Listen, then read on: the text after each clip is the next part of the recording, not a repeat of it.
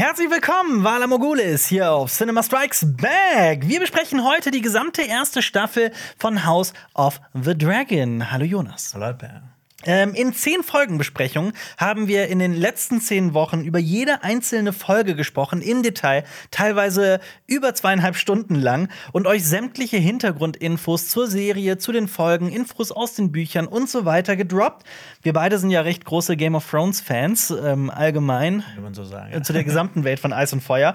Und heute geht es eben mal nicht, es ist keine Folgenbesprechung, es geht nicht nur um eine einzelne Folge, sondern eine Staffelbesprechung. Unglaublich, der Blick auf das Ganze Ganze. Dadurch werden wir nicht so krass ins Detail gehen, was die einzelnen Folgen gehen, äh, was die einzelnen Folgen angeht. Fragen, die wir heute stellen werden, ist: äh, wird in der Serie etwas zu schnell gerast? Was war die beste Folge? Was war die schlechteste Folge? Ist House of the Dragon auf einem guten Weg und wissen die Autoren und Autorinnen, was sie da tun? Wir werden jede Folge bewerten, auch mit einer Punktzahl und am Ende gibt es sogar eine Gesamtpunktzahl. Kurz zum Ablauf dieser Staffelbesprechung. Wir werden jede Folge besprechen. Wir führen durch die Handlung und auch in welchem Jahr wir uns befinden innerhalb der Welt von Eis und Feuer. Wir zählen auf, wie viele Kerzen ich in jeder Folge gezählt habe. Das Wichtigste. Wir entscheiden, was die beste Szene der Folge war. Und dann bewerten wir jede einzelne Folge von 0 bis 10 Punkten.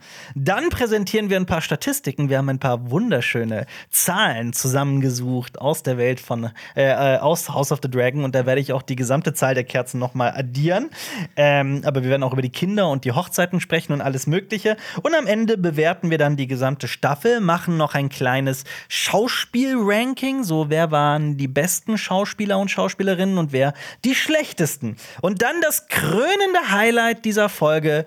Jonas und ich werden uns romantisch umarmen. Ähm, die, oh. die, die, die Staffel mit einer Punktzahl von 0 bis 10 bewerten. Wie. Ja.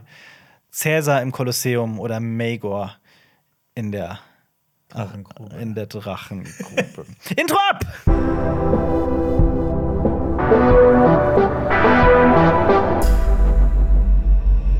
Ja, auch hier gibt es natürlich wieder Vorgeplänkel in dieser Staffelbesprechung. Jonas will, will. Boah Gott, ich bin fast eingeschlafen, weil ich mache das jetzt auch schon zum elften Mal. Hier elf Wochen hintereinander muss ich jedes Mal dasselbe sagen. Game of Thrones Wissen setzen wir voraus auch, dass ihr House of the Dragon gesehen habt. Buchwissen setzen wir nicht voraus und wir werden nicht verraten, wie es in House of the Dragon theoretisch weitergeht, Tanz der Drachen und so weiter. Da, da halten wir uns bedeckt. Ähm, und nächste Woche, Mittwoch, geht es weiter. Da haben wir eine ganz besondere Folge für euch geplant mit euren Fragen und eurem Lob und euren Anregungen. Ähm, aber lassen wir mal die gesamte Staffel Revue passieren, oder? Was sagst du? Womit starten wir denn? Mit Folge 10? Äh, nee, Folge 7 okay. und dann Folge 4 und dann 6. Nein. Ähm, kurzer Fun-Fact vorab für alle, die das so ein bisschen, weil wir werden immer wieder gefragt, ja, wie ist das denn im Buch? Keine Sorge, wir werden nichts spoilern. Aber wie ist das denn im Buch? Ist das ungefähr ein Viertel von dem von Feuer und Blut? Und Leute checken das so gar nicht.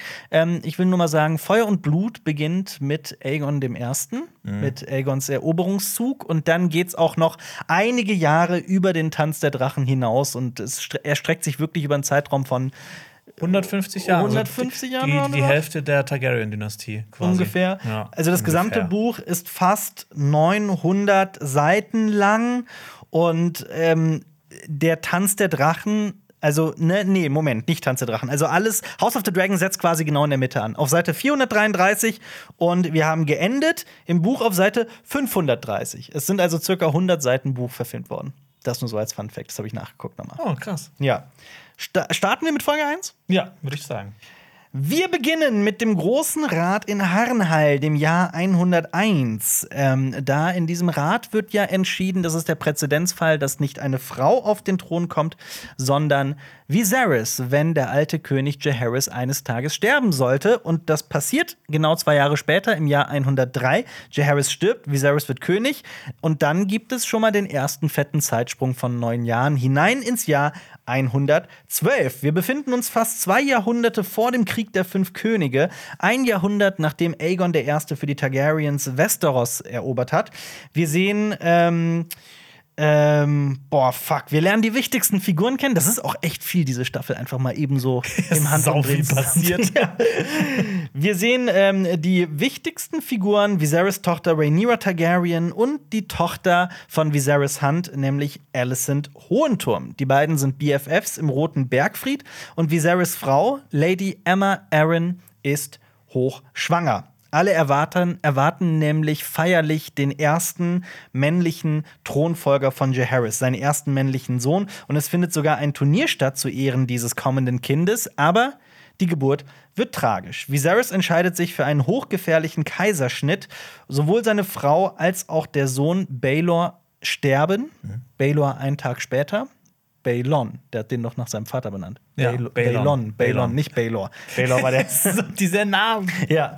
Ähm, und übrigens auch an dieser Stelle, wir werden zwangsweise einige Details einfach zusammenfassen müssen, weil es anders gar nicht geht, weil sonst Ja. würde ich hier ewig sitzen. Ähm, und auf Anweisung ihres Vaters Otto tröstet Alicent den König, so wie sie sich einst um den alten König Jaehaerys äh, gekümmert hat.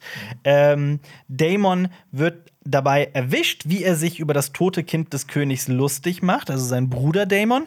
Ähm, und es kommt zum Zerwürfnis. Daemon wird vom Hof gejagt. Viserys entscheidet sich dafür, seine Tochter Rhaenyra auf den Thron zu bringen und erzählt ihr vom Lied von Eis und Feuer. Das ist Aegons Vision. Jonas, was ist denn bitte das Lied von Eis und Feuer? Ja, hier in der Serie geht es ja quasi um die Prophezeiung, dass die weißen Wanderer irgendwann über die Mauer oder durch die Mauer oder Genau. unter der Mauer durchkommen werden. Ja, und die erste Folge endet damit, dass sich alle wichtigen Lords von Westeros versammeln, um Rhaenyras Thronfolge zu akzeptieren. Habe ich das richtig zusammengefasst? Würde ich schon sagen. Das Wichtigste ist, Rhaenyra soll die neue Königin des Reiches werden, die erste Frau, die auf dem eisernen Thron sitzt. Aber die wichtigere Frage ist, Alper. Ja. Wie viele Kerzen kommen in der Folge vor? 95. Krass. Oder wie es in Game of Thrones Sprech heißt, 90 und 5. Jonas. Oder wie es auf Französisch halt heißt, 4 mal 20 und 50. ja, genau. Jonas, der Serienauftakt. Wir waren damals noch ähm, Sweet, Sweet Summer Children, süße Sommerkinder, die noch keine Ahnung hatten, was da auf sie zukommt. Ähm, ich persönlich weiß noch, wie erstaunt ich war, wie tief die Serie so in der Lore steckt von ähm, Game of Thrones. Also wie tief, wie nerdy das Ganze ist. Äh, ja, wie fandest du diese erste Folge? Wie war es bei dir? Also, ne, die erste Folge ist ja mega wichtig, weil die einfach so den Grundstein setzt für den Ton von der gesamten Serie. Und für mich hat es geschafft, diese erste Folge hat es geschafft, das, äh, also grandios geschafft, mich davon zu überzeugen, obwohl ich halt auch so ein riesiger Game of Thrones-Nerd bin und nach der achten Staffel so ein bisschen, ne, das. Interesse war so komplett weg für diese ganze Welt. Und allein diese Folge hat es geschafft, so mein, dieses Feuer in mir wieder zu entfachen. Und Bei ähm, mir genauso, so, wirklich. so Westeros hat seine Fangzähne wieder in mich reingebohrt. Und im, im Nachhinein habe ich mir auch noch mal die erste Folge angeschaut. Und so, wow, was aus Viserys kleiner, eitriger Wunde wurde. Ne? Ja, aus so einem Schnitt quasi. Ja, und also generell habe ich, hab ich die erste Folge schon sehr geliebt. Und ähm, wie fandest du die denn? Also ich bin da voll bei dir. Ich kann alles nur unterstreichen, was du so gesagt hast. Ich war sofort beeindruckt vom gesamten Look und Feel der Show. Ich meine, ich fand schon in der ersten Folge, dass die so ein bisschen an, ähm, der hat so meiner Meinung nach so ein bisschen an Spannung gemangelt. Und ich fand auch eh, dass diese gesamte Staffel so ein bisschen, ähm, das ist alles natürlich Vorgeplänkel, ein langer, langer Prolog. Ähm, und ähm, Die erste Folge war das Vorgeplänkel zum Ganz Vorgeplänkel. genau. Und ich meine, Joshua Martin hat auch schon mal in einem Interview darüber gesprochen. Also er wollte sogar mit äh, noch mal 40 Jahre in die Vergangenheit gehen und da anfangen mit dem Vater von äh, äh, Viserys, nämlich Balon, und wollte auch noch die Geschichte erzählen, wie die eigentlichen Thronfolger von Jaehaerys sterben. Ja. Bin froh, dass sie das nicht gemacht haben. Aber auf der anderen Seite es ist halt, es ist immer die Frage, wo setzt man ein, wo fängt man an. Ähm, ich fand auch so in der ersten Folge nicht jeder Computereffekt, gerade mit den Drachen, sah gut aus. Ich fand, da gab es auch im, äh, im, im Look Schwächen. Aber allein dieses Spiel mit dem Licht und das Kerzen und Flammen und Fackeln und so weiter, die ganze Zeit hier die Lichtgeber sind, Ja. also hier mit diesem vorhandenen Licht gearbeitet wird, das ist wirklich, das hat dem Look dieser Show viel gegeben. Ja. Ich fand eh, ich weiß nicht, wie du das siehst, ich finde ich find diese Show einfach so atemberaubend schön. Ja, also es ist halt nicht so eine Hochglanzproduktion. Wie eine 4K, andere Fantasy-Serie, die ja, wie eine andere. Fantasy-Serie, sondern die hat auch so, so, so eine Roughness einfach. Aber ich bin immer so ein großer Fan, wenn, wenn das alles so ein bisschen ne, dass da Leute drin leben in dieser Welt. Es fühlt sich halt wirklich an wie so eine organische Ja. Welt, in Ja. der halt auch irgendwas passiert ist, in der es eine Geschichte gibt. Absolut. Und jeder irgendwie irgendwas erlebt hat, das er dann mitbringt. Ja. Also es war natürlich erstmal auch äh, viel Exposition einfach, also viel Erklärung und äh, hier, das ist die Figur, das ist die Figur, das ist die Figur. Und es gibt einfach wahnsinnig, wahnsinnig viele Figuren. Ich glaube, das weiß jeder. Ähm, aber für einen Serienauftakt, und das ist auch wirklich dieses Game of Thrones diese Faszination einfach noch mal komplett aus dem, also geweckt hat, aus dem Tiefschlaf, aus dem Winterschlaf geweckt hat. Das ist schon mehr als beachtlich. Also von daher bin ich äh, von dieser Folge sehr angetan. Ähm, und blicke sehr positiv auf diese Folge zurück. Auch wenn ich die, ich weiß noch, als sie rauskam, dachte ich mir, das war saugeil, aber also so richtig Spannung wollte da ja auch nicht aufkommen. das, das war meine Meinung Ja. damals. Was fandest du, äh, war die beste Szene in der Folge? Ja, ohne Frage für mich die Geburts traurigerweise Schrägstrich Todesszene von Lady Emma Aaron. Ja, also Queen Emma Aaron. ist witzigerweise auch meine Lieblingsszene. Auch gerade so ne, diese Parallelmontage zwischen dem Schlachtfeld äh, auf dem Turnier quasi Turnier, ja. und dem Schlachtfeld äh, bei der Geburt quasi. Also Schlachtfeld war ja auch Emma ist es, ne, die sagt, unser Schlachtfeld ist das ist das Geburts es sind die Geburten, das Geburtszimmer und ich meine, darum geht es ja auch in dieser gesamten Staffel. Ähm, von daher ja, war das auch deine Lieblingsszene? Ja, dieser Folge. Was gibst du ihr denn in Sachen Punktzahl von 0 bis 10? Ich würde ihr, auch gerade weil sie dieses Feuer mir wieder entfacht hat, Mhm. also das ist jetzt sehr subjektiv, 9 von 10 geben. Vielleicht Ja. ohne dieses Feuer entfachen eher so 8 von 10. Ich bin nämlich bei 8 von 10. Aber äh, keine Sorge, wir notieren das jetzt einfach und ihr müsst euch das nicht merken. Wir werden am Ende noch mal alle nacheinander aufzählen und dann auch den, den rechnerischen Durchschnitt äh, äh, ausrechnen und dann äh, mal gucken, wo es Ja. uns Und dann hintreibt. bekommt genau äh, diese Staffel bekommt dann auch den Durchschnitt von unseren beiden. Weil Vielleicht wir jetzt, so- aber auch wir jetzt so nicht. genau sind. Ja, aber vielleicht auch nicht. Ich gehe da wahrscheinlich ein bisschen von weg. Aber ne, so viel sei jetzt schon mal vorweggenommen. Ähm, genau, ich habe noch vergessen zu erwähnen, Folge 1 hieß Die Erben des Drachen. Und damit kommen wir zu Folge 2, Der Prinzrebell. Wir befinden uns etwa sechs Monate in der Zukunft verglichen zu äh, Folge 1. Wir sind aber immer wahrscheinlich immer noch so im Jahr 112. Auf den Trittsteinen, das ist diese kleine winzige Inselgruppe östlich von Dorne, also ganz im Südosten von Westeros. Ähm, da bahnt sich ein Krieg an, denn äh, die freien Städte, die sogenannte Triarchie, die aus drei Städten besteht, nämlich Lys, Tyrosch und Myr, greifen dort an. Und ein gewisser, ja, ein Anführer, der Krabbenspeiser, Kragas Dar Draha, Kag, ich vergesse diesen Kragas Namen. Draha. Kragas Draha greift an. Sir Christon Kraut aus den Dornischen Meeren wird parallel in Königsmund von Rhaenyra zum äh, Ritter der Königsgarde ausgerufen. Alicent und Viserys freunden sich immer weiter an, aber Viserys wird von Corlys Velaryon, seinem äh, also einem ganz mächtigen Typen von der Insel Driftmark, äh, ebenfalls, äh, die Velaryons sind auch Valyrer. Ähm, dieser Corlys möchte, dass der König seine Tochter Lena heiratet, aber Lena ist noch ein Kind. Dennoch, alle sind sich einig, das wäre die politisch sinnvolle Entscheidung. Viserys erfährt, dass Daemon, den er ja quasi äh, fortgetrieben hat, ein Drachenei geklaut hat, um es seiner Geliebten oder seiner Konkubine, wie nennt man das? Ja. ähm, Mysaria zu schenken, die angeblich schwanger ist, was sich dann im später auch als Lüge herausstellt. Und Otto reist nach Drachenstein, um Damon zur Rede zu stellen. Es kommt fast zu einem Blutvergießen und Damon ist kurz davor, die Hand des Königs zu ermorden. Aber Rhaenyra kann das auf ihrem Drachen Syrax verhindern. Damon offenbart seine Pläne, dass er nach dem Thron trachtet im Geheimen, also nicht vor denen, sondern so im Geheimen. Viserys wird von allen Seiten empfohlen, Lena Velaryon zu hei- heiraten, aber Viserys entscheidet sich dagegen. Er beschließt stattdessen, Alicent Hohenturm zu ehelichen aus Liebe und Zuneigung und Corlys Velaryon ist ziemlich pisst. Ja. Corlys und Damon intrigieren im Geheimen. Die beiden möchten sich auf den Trittsteinen beweisen, um nicht mehr ignoriert werden zu können. Damon soll Corlys dabei helfen, die Triarchie zurückzuschlagen. Und Corlys würde vielleicht Damon dabei helfen, seinen Thronanspruch in irgendeiner Form geltend zu machen.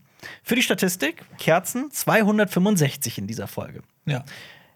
Jonas, das erste Mal gab es in dieser Folge das neue Intro zu House of the Dragon zu sehen. Ja. Was war dein persönliches Fazit, Empfinden dazu? David? Also genau, äh, speziell zum Intro, ich fand das eigentlich schön. Ich fand es auch schön, dass wir jetzt immer weiter drüber sprechen konnten, weil es sich ja immer von Folge zu Folge weiterentwickelt hat, das Intro.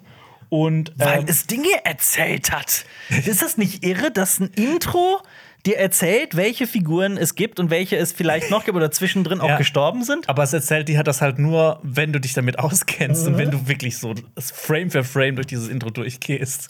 Ja, Was also- ich aber für, für unsere Folgenbesprechung echt schön fand, weil es einfach noch so, ne, es, äh, es macht ja Spaß, sowas auf die äh, Spur zu kommen. Ja, aber die Sache ist ja, also ich habe das schon mal in den Folgenbesprechungen gesagt, in dem Game of Thrones Intro sieht man ja auch die Weltkarte, ne, über die wir fliegen und an welchen Orten wir sind. Aber ich meine, wenn man Winterfell sieht, dann steht da drunter Winterfell. Und hier sind ja die Wappen, ich glaube, viele haben noch nicht mal gecheckt, dass es ein Stammbaum ist zu dem Zeitpunkt. Und vor allem, die haben ja noch nicht mal die Namen der Figuren drunter geschrieben. Ja. Plus, die Game of Thrones Musik wurde wieder verwendet. Also derselbe Intro-Song. Was hältst du denn davon? Voll das Plagiat. nee, ich find's, ich find's eigentlich ganz schön, weil es ist ja, ne, das Game of Thrones Intro, es geht ja halt auch um Spiel der Throne, deshalb finde ich das ganz passend. Und ich meine, lieber nochmal das gleiche verwenden als irgendwas Halbgares. Wobei ich jetzt nicht, nicht glauben würde, dass Ramin Javadi jemals was Halbgares Ja, aber äh, also- komponieren würde. Ich war ehrlich gesagt so ein bisschen enttäuscht, weil ich habe mich sehr auf dieses Intro gefreut und habe mich sehr darauf gefreut, irgendwas Neues zu hören. Und ich war schon, also wirklich enttäuscht, dass es derselbe, dasselbe Stück war. Nichts gegen dieses Stück, das ist natürlich brillant und ich glaube, die haben Aber- da so ein bisschen vor, damit auch diese Game of Thrones Welt, es kommen ja noch viele andere Serien, auch so ein bisschen zu vereinen wahrscheinlich. Aber wärst du nicht eher enttäuscht gewesen, wenn es zum Beispiel gar kein Intro gegeben hätte? Ja, nee, ohne Zweifel, auf jeden Fall. Ja. Ja. Ja, aber ansonsten fand ich, dass ähm, gerade auch das, äh, diese Szene auf Drachenstein, dass die wunderschön gefilmt wurde. Auf jeden Fall. Ähm, auch wenn Drache durch diese Wolkendecke bricht, ne? da, da sah das CGI wieder extrem geil aus, aber dann gab es auch in Königsmund gab es so eine Einstellung, die die sah wieder richtig kacke aus. Also das wechselt sich immer so ein bisschen ab. Da merkt man auch so, Ja. ja, vielleicht ist irgendwann auch die Zeit ausgegangen. Ähm, ich fand es toll, wie äh, zum Beispiel auch die Lore von Valyria eingestreut wurde. Also immer mal hier wieder so einen kleinen Brotkrumm, hier wieder so einen kleinen Brotkrumm, hier das so. Und hier wurde auch das Modell präsentiert, oder? ja, genau. Ähm, ich Von fand Viserys. das Tempo auch angenehm, so das Erzähltempo bis hierhin. Ähm, das Tinder-Date zwischen Viserys und Lena war natürlich Oh. auch äh, großartig. Hätte ich auch niemals so gedacht. Das ist ja auch quasi so eine Erfindung der Serie, was ja auch, was so eine, irgendwie so eine Lore-Erweiterung, würde ich jetzt mal sagen, die irgendwie ganz cool ist. Ja, auch im Buch soll er sie heiraten. Ja, aber da ist es ja nicht so dieser krasse Diese- Altersunterschied, wie hier sie Ja, das- dargestellt wird. Ja. Ja. Und äh, ich mochte auch so di- dieses Ende, so wie, wie, wie düster Corlys, Valerian und Damon, so dieses, diese Allianz zwischen den beiden, wie das Ja. so dargestellt wurde. Ähm, aber so im Großen und Ganzen fand ich schon, dass das eher so eine Zwischendrin-Folge ein bisschen war. Mhm. Aber ich fand sie trotzdem gut. Ja, also ich finde auch, sie haben so ein bisschen so meinen größten Kritikpunkt von der ersten Folge. Da hatte ich mich sehr gefreut, dass der quasi sofort egalisiert war. Ich fand so, dass das Pacing, das Tempo, fand ich irgendwie schon viel angenehmer in dieser Folge. Also es gab explosive, rasante, spannende Momente. Ja, so einen richtigen, so ein, so ein, so ein wie nennt man das, ein Standoff. In äh, Drachenstein. Ähm, gleichzeitig dann aber auch viele emotionale und sehr ruhige und gefühlsbetonte Momente. Also, das hat mir irgendwie sehr gefallen. Ähm, und ich glaube, spätestens zu diesem Zeitpunkt hatte mich House of the Dragon in der zweiten Folge komplett mein Herz erobert. Ich war hellauf begeistert, ähm, weil die Show zu diesem Zeitpunkt bereits hin und wieder so genau das Spektakel bot, das ich haben will irgendwo irgendwie irgendwie so ein Teil von mir ohne jetzt irgendwie so nur auf Action zu gieren aber sich halt auch gleichzeitig sehr viel Zeit genommen wird für die ganzen Intrigen, für die Politik, für die Emotionen der Figuren und vielschichtige, clevere Dialoge. Ja, ich finde, man hat auch richtig hier in dieser Folge gemerkt, so, boah, wir sind jetzt gerade erst am Anfang. Uns Ja. hat die Serie jetzt schon überzeugt. Genau. Das wird mega gut. Auf jeden Fall. Und ich finde, House of the Dragon fühlt sich für mich immer mehr so an wie so eine Weiterentwicklung von Game of Thrones. Zum einen Ja, so aus den ja- Fehlern gelernt oder- auch so äh, Ja. einfach gelernt, so was, Ja. was, was halt Game of Thrones gemacht Plus, ich meine, die, äh, die achte Staffel von Game of Thrones, das war schon eine äußerst teure Staffel. Und da hat jede Folge 15 Millionen US-Dollar gekostet. Und jetzt in dieser Folge, äh, in dieser Staffel sind es, glaube ich, 20 Millionen pro Folge. Also die haben da sogar noch mal einen draufgesetzt. Ja, vor allem, wenn man jetzt auch bedenkt, dass die achte Staffel nur sechs Folgen hatte und House of the Dragon hat zehn Folgen. Das stimmt. Gut, ist jetzt halt, ne, bei. Also bei dem Preis pro Folge, ne? Ja. Aber trotzdem, die haben auf Ich meine, das jeden ist ja dann Fall noch teurer. Noch teurer, Ja. absolut. Ja, die haben auf jeden Fall noch mal einen draufgesetzt. Äh, und von daher ähm, war ich, fand ich diese zweite Folge sogar noch besser als die erste, obwohl ich die erste schon toll fand. Ich fand es auch immer so witzig, so äh, wie, wie, nach dem Ende von der achten Staffel es hieß, ja, äh, jetzt muss irgendwann bald das neue Game of Thrones kommen. Mhm. Und das mhm. neue Game of Thrones ist einfach Game of Thrones, House of the Dragon. Was war denn für dich die beste Szene dieser Folge? Äh, tatsächlich eine sehr eher ruhige und intime Szene und zwar äh, in der Septe. Ähm, Alicent und äh, Rhaenyras Dialog, das quasi noch mal so ihr die Freundschaft zwischen mhm. den beiden gezeigt hat, aber auch die Unterschiede zwischen den beiden. Und Millie Alcock und äh, Emma Carey konnten einfach zeigen, was in ihnen steckt. Ja. Zusammen natürlich, ich, äh, also das ist auf jeden Fall meine Lieblingsszene, aber ich würde auch ein bisschen dieser eine kurze Moment, als Viserys die Bombe droppt, dass er Alicent heiratet und die, die Blicke oh, in ja, das waren starke Momente. Ja, deshalb. Aber ich glaube, ich bin eher bei der Septe. Ich bin bei Drachenstein.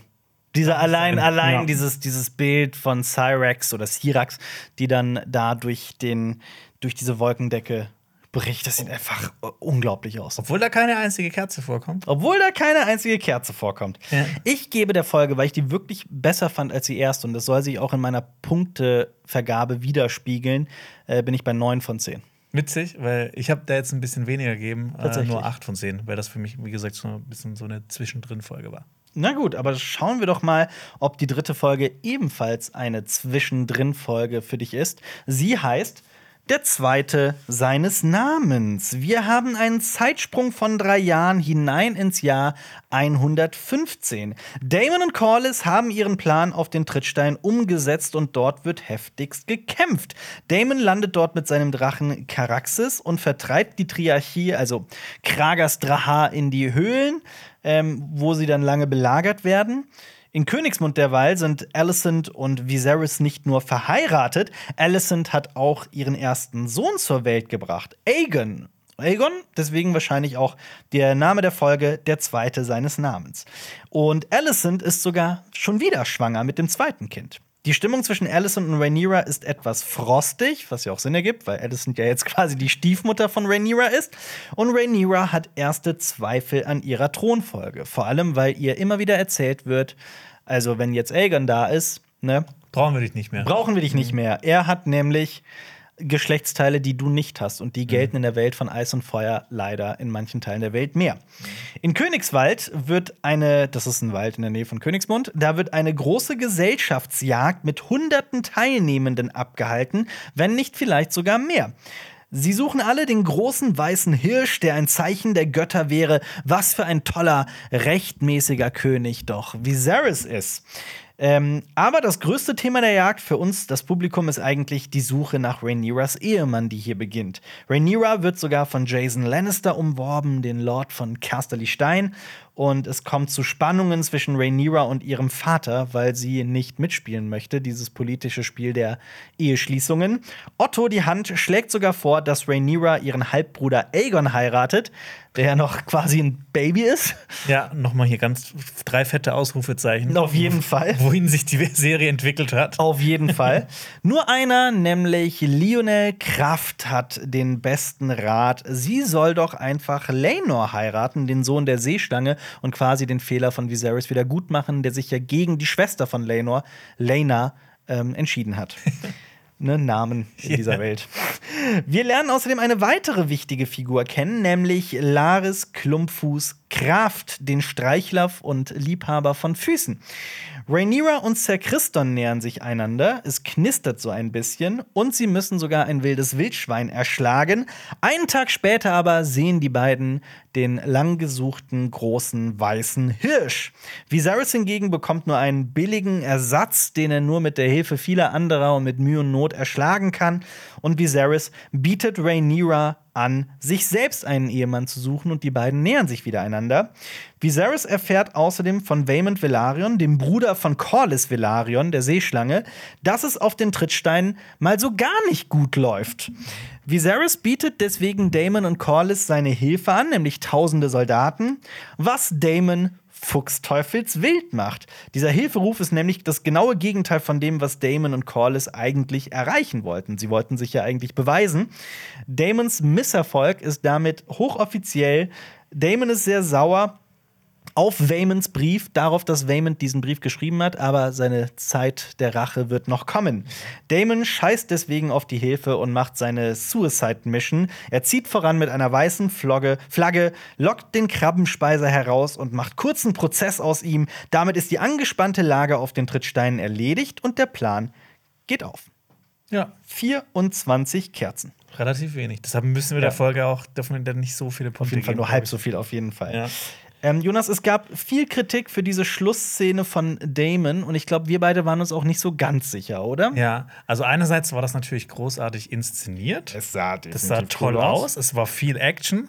Aber es hat halt irgendwie auch nicht so ganz zu Game of Thrones gepasst, weil das ging ja eher wieder in so Richtung Staffel Hollywood äh, 0815, Staffel 8. Genau Das war, glaube ich, die Sorge, dass sich. Und ja. halt, ne, dass Damon in dieser Szene eigentlich quasi die ultimative Plot-Armor anhat. Das Ja. fand ich schon schade, aber andererseits ist halt gut, cool inszeniert. Ja, aber genau das, also ich glaube, das war unsere Sorge, dass wir eben, wir hatten, glaube ich, große Angst, dass House of the Dragon in irgendeiner Form wie ähm, Staffel 8 wird von Game of Thrones. Und ich meine, wenn, wenn du dir mal die lange Nacht äh, anguckst, die lange, kurze Nacht von Winterfell, die Schlacht von Winterfell, da hatten viele Figuren sehr viel Plot-Armor und das war alles, also es geht mir nicht nur darum, dass sie, wie sie überleben und dass sie überleben, sondern einfach, ah, dass etwas so, so lange angekündigt wird und dann so schnell abgefrühstückt wird. Und da hatten wir so ein bisschen die Sorge, dass das hier auch der Fall ist, weil damit hatte sich das, dieser Krieg von den Trittsteinen, der sich über zwei Folgen angebahnt hatte, war dann auch quasi wieder erledigt. Ja, wobei ich natürlich auch sagen muss, bei Game of Thrones, äh, die äh, Battle of the Bastards Folge, da hatte ja Jon Snow auch eine krasse Plot-Armor im Prinzip. Ja, ne? aber also- das war halt so aber ich krass ja- gut aber inszeniert, dass man meine das ja- verzeihen kann. Ja, aber das meine ich ja. Also es geht ja nicht um Plot-Armor per se, sondern es geht so ein bisschen auch darum, wie viel Zeit du einem Ereignis einräumst und wie sehr du das äh, quasi einleitest und dann wie schnell es abgefrühstückt wird. Weil, ich meine, nimm zum Beispiel mal äh, die, die Ankunft der Weißen Wanderer. Sieben Staffeln haben wir quasi darauf gewartet, auch dass der Winter kommt und so weiter. Und dann wurde das von D&D, von David Benioff und DB Weiss halt innerhalb von wirklich ungelogen drei, vier Folgen quasi Ja. wieder einfach so auf Biegen und Brechen, auch ohne dass es Sinn ergibt, so zusammengebogen. Und da, also, ne, ich sage nicht, dass das House of the Dragon hatte. Ich sage nur, ich hatte diese Sorge, dass das House of the Dragon auch wieder ja. macht. Aber ich meine, das hat es dann im Prinzip ganz anders gemacht, weil Ja. in den Büchern si- sind das ein paar Sätze. Die Trittsteine, da kam die Triarchie, die äh, haben dann gekämpft und dann hat Damon die besiegt. Und Ja. hier war es ja ganz anders. Ich meine, hier wurde es ja auch richtig aufgebaut und das einfach in der dritten Folge schon eine, eine Schlacht, so, what the fuck? Ja. ja, aber vor allem, also im, im Buch ist es ja auch so, dass ähm, auch hier kein Spoiler, keine Sorge. Aber ich meine, Corlys krönt ja dann Damon als den König der Trittsteine und der Meerenge und er kriegt ja diesen komischen diese Krone, die wir, über die wir gleich sprechen werden. Im Buch ist es zum Beispiel so, dass dann noch fünf weitere drauf folgen. Also gibt es noch fünf weitere Könige der Meerenge, die aber alle dann, äh, das ist alles nur kurz und blutig und da wurde noch weiter gekämpft. Das hat auch die Serie quasi dann gar nicht mehr thematisiert.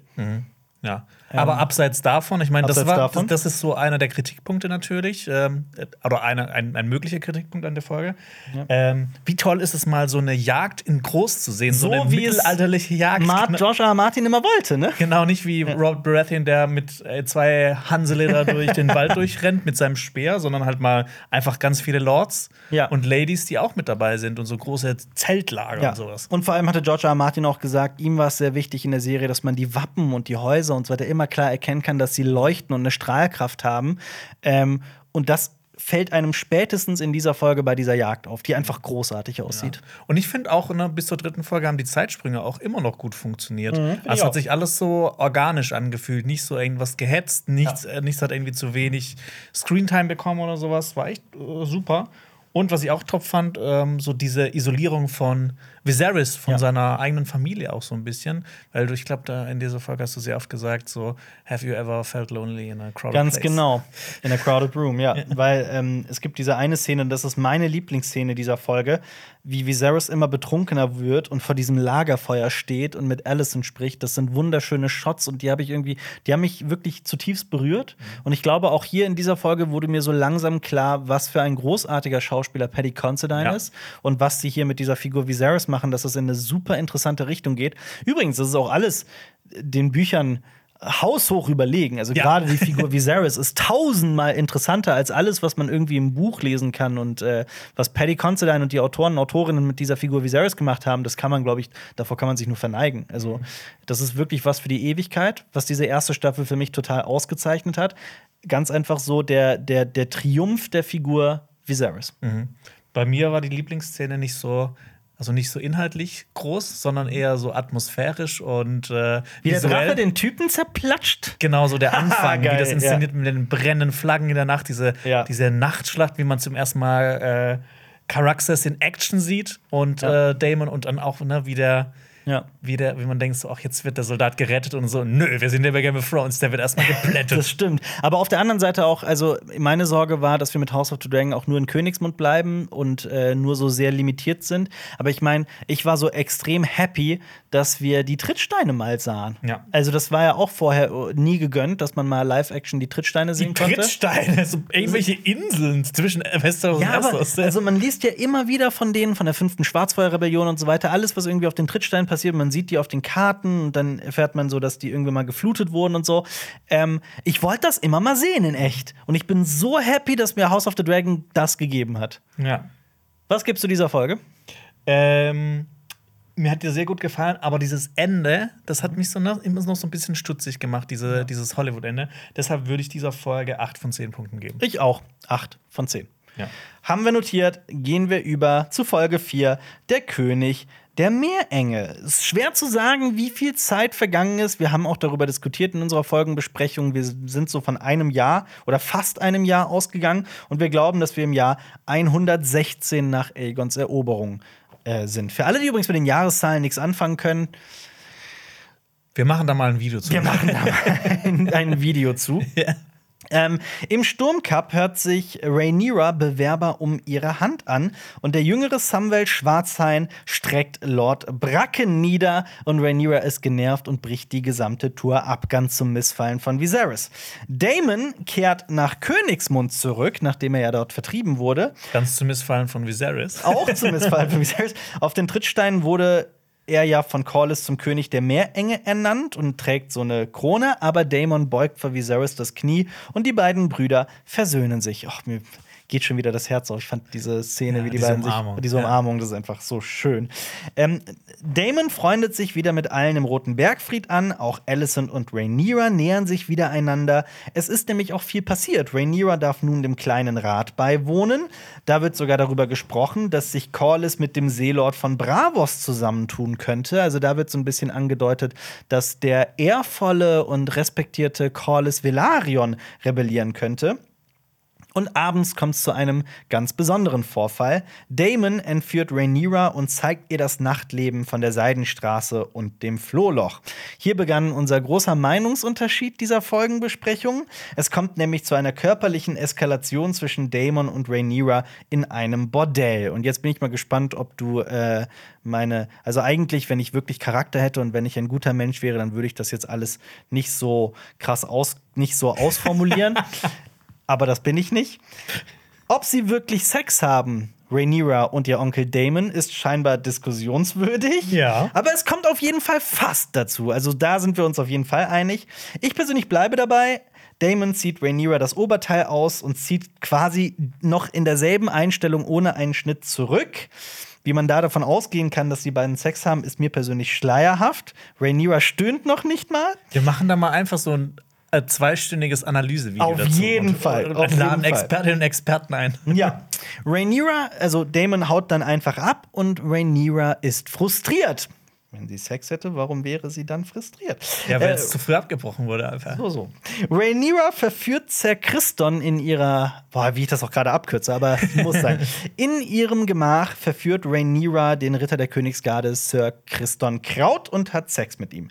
Mysaria hingegen, die Konkubine von Daemon, hat überall ihre kleinen Spione und wird und ihr wird vom Fast-Sex zwischen Daemon und Rhaenyra berichtet. Diese Information verkauft sie sogar Otto. Otto ist verstört über diese Information, übrigens nachdem er vorgeschlagen hat, dass Rhaenyra ihren zweijährigen Halbbruder heiratet. Selbst Alicent bekommt von diesem, von diesem Akt im Flohloch mit und ist entsetzt. Aber Wir wissen auch nicht, ob Damon nicht vielleicht sogar ein doppeltes Spiel treibt und die Situation mit Rhaenyra nur inszeniert hat, um später um ihre Hand anzuhalten. Das wird er nämlich tun vor Viserys. Damon hat nämlich den Kater seines Lebens und äh, wird vor den König gebracht. Da sagt er, dass er Rhaenyra heiraten möchte. Und Viserys verjagt seinen Bruder noch einmal. Viserys entscheidet dann doch über Rhaenyras Kopf hinweg, dass sie Laenor Velaryon heiratet. Und Viserys entlässt Otto als Hand. Und Viserys schickt Rhaenyra einen sogenannten Mondtee, was ein Abtreibungstee ist. Sehr viel passiert diese Folge. Es ist sehr viel passiert in dieser vierten Folge. Für die Statistik, ich habe scheinbar damals nur zwölf Kerzen gezählt. Ja, das ist mit Abstand die schlechteste Folge, glaube ich. Ne? Also, es, ich weiß noch, so mit Flohloch und so weiter, es gab sehr, sehr, sehr viele Fackeln und so Feuerschalen, Aber das aber zählt nicht. das zählt nicht. Es Ja. ging mir explizit um Kerzen. Ja. Jonas, hier begann auch unser Aufstieg in den Podcast-Charts. Wir haben es ja bis auf Platz 33 der deutschlandweiten Podcast-Charts geschafft und waren wirklich lange, lange, lange, lange auf Platz 1 der Film- und Fernsehen-Charts, was uns sehr glücklich gemacht hat. Ähm, ja, wie ging's dir hier in dieser Folge? Wie warst du schon mit den Folgenbesprechungen eingegroovt und so? Erzähl Es, mal. es war noch sehr am Anfang, aber diese Folge hat mich von vorne bis hinten überzeugt. Ähm, also ich meine, bereits hier sind schon so viele krasse Sachen passiert in der vierten Folge. Claire Viel- Kilner war das erste Mal hier als Regisseurin Ja, dabei, ne? So viele Sachen passiert, es ist in einer Staffel Rings of Power nicht passiert. und also ne, Versöhnung und dann der neue Zwist zwischen Daemon und seinem Bruder Viserys. Ja. Ähm, aber auch diese, ne, ich fand diese großartige Versöhnung ähm, äh, in, im Thronsaal fand ich richtig schön. Ach, schön. Ähm, Süß. Königsmund bei Nacht, what the fuck? Flohloch, also Ja, das war- unglaublich, wie das aussieht. Ich wusste nicht, dass ich das gebraucht habe. Ja. Aber ich fand es wunderschön, was sie damit gemacht haben.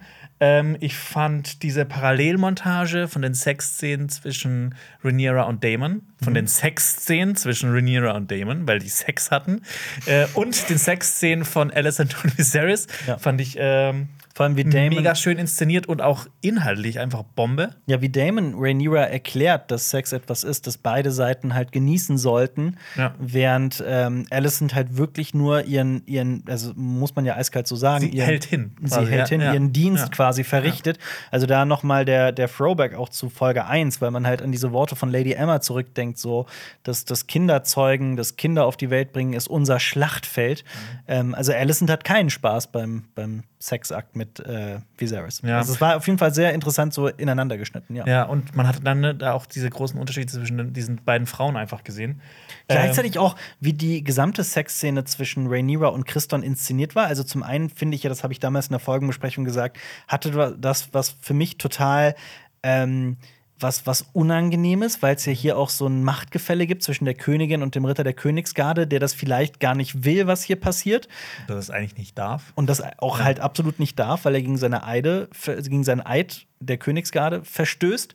Ähm, gleichzeitig war aber diese, also die Inszenierung dieser Sexszene hat sich auch natürlich ganz anders angefühlt als zum Beispiel noch in Game of Thrones, wo halt wirklich, ich glaube, irgendwie in über 95 Prozent der Folgen haben wir immer Männerregie geführt in Game of Thrones, wenn ich mich nicht irre. Also es gab auch, glaube ich, eine weibliche Regisseurin, aber ich glaube eine in zwei Folgen oder sowas. aber der Großteil war auf jeden Fall mal. Auf jeden Fall. Ähm, und von daher, das war schon auch mal so ein interessanter Perspektivenwechsel, ja. Mhm, ja. Und ich fand es auch schön, ne, dann hier gab es mal so die ersten riesigen Spannungen zwischen Rhaenyra und Alicent. Ich meine, das hat sich auch schon ein bisschen angebahnt, aber hier Ja. war es dann so besonders schlimm.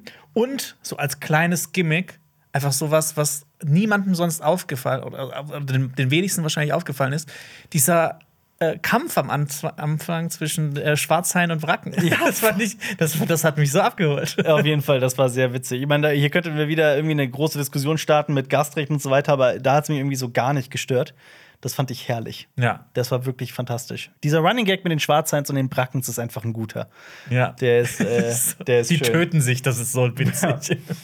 Ähm, Alle Wie fandst du die Folge? Ja, also ich fand gerade hier so, also die Handlung hat sich immer mehr in so interessante Wendungen verstrickt. Es wurde gerade hier, finde ich, immer vielschichtiger und ich war immer sehr überrascht davon, wie viel diese Show auch so im Hintergrund erzählt und wie viel es an so Casual-Zuschauern, also an Leuten, die das wirklich nur so nebenbei gucken und auch sich mit der Lore so gar nicht auskennen, die nehmen das, glaube ich, ganz anders wahr, Mhm. weil einfach diese Serie, also so viel wird im Hintergrund erzählt und so viel zwischen den Zeilen. Aber das ist ja auch, ich meine, das finden auch Le alle Leute eigentlich, oder viele Leute geil, die eben nicht so, sich so Weil- auskennen. Und dass die das trotzdem so gut finden, das, ist, das spricht ja für die Serie. Absolut, weil es aber halt auch einfach so fantastisch inszeniert ist. Also auch wenn wir uns bei dieser Bordellszene nicht einig sind, was das Inhaltliche angeht, wir beide sind uns, glaube ich, komplett einig, dass das einfach fantastisch aussah. Und äh, ich nehme das überhaupt nicht so für selbstverständlich hin, weil ähm, das sind so Bilder, die habe ich, bevor House of the Dragon rauskam, so nicht erwartet. Und von daher bin ich da wirklich sehr angetan. ist hier wieder das Sexalper am Start. Was? Was? Cringe 3 von 3. ähm, ja, und aber genau diese Szenen in den, in den Gassen von Königsmund waren für mich auch so die besten Szenen dieser, dieser Folge. Ich äh, kann das nur unterschreiben. 100 Haken Prozent. dahinter. King, Königsmund Kinky Nights. Königsmunds Kinky Nights. Ja, was gibst du dieser Folge? Ich sag's, ich habe gerade die Zahl schon auf deinen Notizen gesehen, weil du deinen Laptop so in meine Richtung gehalten hast. Ähm, ich gebe der Folge 9 von 10. Äh, ich gebe der Folge tatsächlich äh, die volle Punktzahl 10, Zehn. von 10. Mhm. Ähm, weil ich echt eigentlich gar nichts daran auszusetzen hatte. Und Mhm. gerade sowas wie, wie Königsmund, Ja. ähm, das hat mich so umgehauen. Und ne, auch gerade mit diesem Background, dass ich erst äh, Feuer und Blut quasi so einen Monat davor fertig gelesen hatte Mhm. und gedacht habe, okay, jetzt weiß ich äh, Bescheid, jetzt weiß ich, was passiert. So. Denkste. Nee, Pustekuchen. Ja. Gar nicht. Ist das für dich die beste Folge der Staffel? Das wirst du später sehen. Okay. Vielleicht. Folge 5. Wir erleuchten den Weg. Das war die Folge, in der ich übrigens äh, Corona hatte, in der ich die Folgenbesprechung nicht machen konnte, in der Xenia eingestiegen ist. Lieben Gruß Deshalb, an dieser Stelle. Oh, jetzt gibt es dann quasi hier komplett neue Informationen. Alper hat die Folge gehasst. Stimmt. ja. Welches Jahr haben wir? Es müsste wieder so ein paar Monate später sein. Ich glaube, wir sind im Jahr 116 nach Aegons Eroberung. Damon tötet seine Ehefrau Rhea Royce. So sieht also seine Bronzeschlampe aus, also die Frau, die er immer als Bronzeschlampe bezeichnete. Ähm, du hast gedacht, Rhea Royce wäre so ein, so, ein, so, ein, so ein Hoffräulein? So ein Burg- Burgfräulein. Burgfräulein, Burgfräulein? Ja. Nee, ich hab's ja immer so Bronzeschlampe, dass sie so sehr grobschlächtig ist und Mhm. so, weil das klingt für mich so nach Bronzeschlampe. Ähm, also ich dachte, da kommt so eine zweite Brienne von Tarf, Mhm. muss ich ehrlich sein. Ähm, wir erfahren aber auch, dass die Ehe zwischen den beiden nie vollzogen wurde. Und äh, Damon hat jetzt zum ersten Mal seinen Crime-Umhang an. Also auch hier, da gab es ja Theorien, dass er seine Frau vielleicht gar nicht töten wollte, dass es ein Unfall war oder sowas. Aber ich meine, dadurch, dass er den Umhang trägt, war das für mich schon relativ klar. Ähm, ja, und mit dem Tod von Rhea Royce ist der Weg frei für Damon, vielleicht eine für ihn strategischere, bessere Ehe einzugehen. In Königsmund weist Otto Alicent darauf hin, dass Rhaenyra Alicents Kinder töten muss, wenn sie auf den Thron kommt. Dass das wohl ganz logisch wäre, weil die Kinder ja auch einen sehr ernsthaften Thronanspruch haben, vor allem Aegon. Also hier wird auch schon klar, dass Otto so ein bisschen nach dem Thron trachtet. Otto muss aber zurück nach Alsace, weil er ja als Hand abgesetzt wurde. Viserys geht es derweil immer schlechter. Entzündungen und Lepra plagen seinen Körper. Viserys reist dennoch mit ähm, geschwächten Kräften nach Driftmark zu Corlys Velaryon. Die beiden sind immer noch zerstritten. Corlys ist immer noch pisst.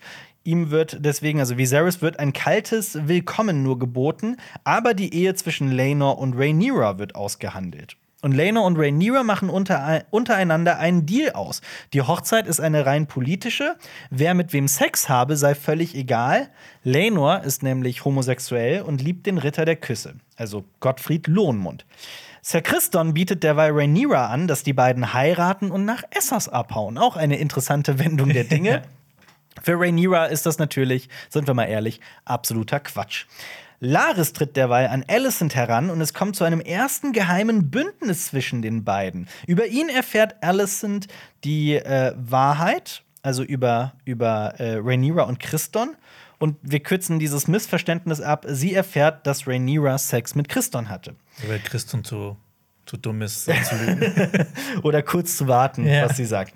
Es kommt zur royalen Hochzeit zwischen Rhaenyra und Laenor. Wirklich alle Figuren sind da. Alicent unterbricht die Hochzeitszeremonie und betritt in einem auffällig grünen Hochzeitskleid den Saal. Denn wenn die Burg Hohenturm zu den Waffen ruft, leuchtet das Leuchtfeuer ebenfalls grün auf. So erklärt zumindest Laris, glaube ich, der es sagt. Ja.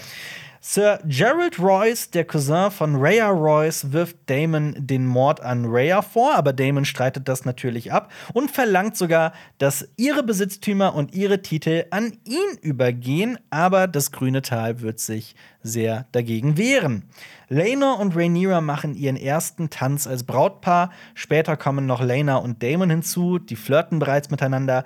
Aber Damon versucht, Rhaenyra davon zu überzeugen, ihn zu heiraten. Auch ein interessanter Dialog. Mhm.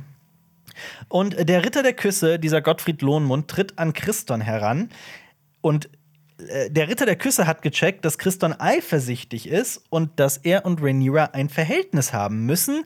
Christon reagiert auf seine Art und prügelt ihn zu Tode. Classic. Classic, Classic Christon. Classic Christon. Christon versucht sich danach selbst hinzurichten per Seppuku im Götterhain von Königsmund, aber Alicent hält ihn auf und der Rest der Hochzeit findet weinend unter Tränen im kleinsten Kreis statt. Neben der Blutpfütze von Geoffrey Lonmouth. Oh, absolut. äh, für die Statistik, das war jetzt deine Zählung. Du hast 105 Kerzen gezählt. Ja. Hast du es nicht nochmal äh, verifiziert? Nee, ich habe das nicht nochmal verifiziert. Da habe ich äh, dir einfach ja. vertraut. Ja, dann, äh, wie, wie, fandest du die Folge? Ich meine, du hast ja so noch nicht so viel drüber sagen können, weil du das ja stimmt. krank warst. Also über den Look, über die Musik, über die Kostüme und so weiter und den Produktionsaufwand brauchen wir, glaube ich, gar nicht zu sprechen. Ich bin da allgemein von dieser gesamten Staffel einfach hellauf begeistert. Gut, ich finde die Perücken manchmal lustig, ja. muss ich ehrlich sagen. Gerade in der Folge davor bei der ganz jungen Lena fand ich die Perücke extrem witzig. Ähm, und ich finde, die Staffel hat es irgendwie geschafft, sich von Folge zu Folge zu steigern und immer wieder neue Schauplätze zu präsentieren und so. Ich war deswegen eigentlich im Großen und Ganzen begeistert. Aber, und ich weiß, dass wir beide uns da einig sind, Sir Christon ist ein Politikum. Ja, das ist ein großes Problem. Ich meine, zu, äh, zu dem Ausstrahlungsdatum der Serie waren wir ja noch so ein bisschen, ne, das wird ja bestimmt vielleicht noch angesprochen das werden. Das muss ja sowas. ein, zwei Folgen, muss das ja später ja. irgendwie angesprochen werden. Aber jetzt so im Nachhinein ist es halt echt schade. Also, oder das, eigentlich ist es eine Frechheit, dass das, dass das einfach so abgetan wurde, dass das nicht normal Die hatte keinerlei Konsequenzen, diese Tat. Ja. Ähm, ja, ich fand auch, ich fand auch die, äh, die, die grüne Hochzeit, die war großartig. Also auch dieses immer unterbrechen. Ne? Es hat immer ja. noch, es wird immer noch einer draufgesetzt. Zuerst ähm, ja. unterbricht äh, äh, nee, äh, der Royce, äh, der, der, der unterbricht Jared Jason, Royce, ja. Jason Lannister. Dann unterbrecht äh, die Valerians unterbrechen den. Dann unterbrecht äh, Damon die und dann kommt Alicent rein und dann kommt auch, auch noch der Tanz. Ja. Ähm, und auch dieses Chaos, das dann ausbricht und wo sogar der König einfach hilflos nur zugucken kann. Das fand ich einfach so stark. Und für mich wäre das eigentlich auch, wenn man es auch noch mitdenkt, dass das Driftmark zum ersten Mal vorkam und die Halle der Neuen, die auch großartig umgesetzt wurde. Für mich wäre das eigentlich eine 10 von 10 Folge gewesen, wenn das nicht mit Christon Kraut naja, passiert pass auf, wäre. Man hätte dieses Problem so leicht lösen können, erzählerisch, wenn Sir Christon den Ritter der Küsse einfach rausgezogen hätte, in so eine versteckte Ecke ihn dahin gelockt hätte und ihn da platt gemacht hätte. Ja. Sodass man im Nachhinein nicht genau weiß, war es Sir Christon oder es wird vermutet, dass es Christon ist, aber niemand kann es beweisen. Ja. Dann hätte ich, dann hätte ich, dann hätte ich auch dieser Folge wahrscheinlich 10 von 10 gegeben. Oder halt, ne, dass du es auch so machst wie in den Büchern, dass dann quasi in der nächsten Folge, also der tötet ihn nicht auf der Hochzeit, der ist einfach nur sauer und tötet Turnier. ihn dann bei dem Turnier. Ich verstehe ja, dass der, dass, dass die keinen, nicht jetzt noch mal Turnier haben wollten, wie in ja. der ersten Folge. Das ergibt Sinn, das ist gutes Fernsehen, dass man nicht immer wieder dasselbe zeigt. Das ist für mich okay.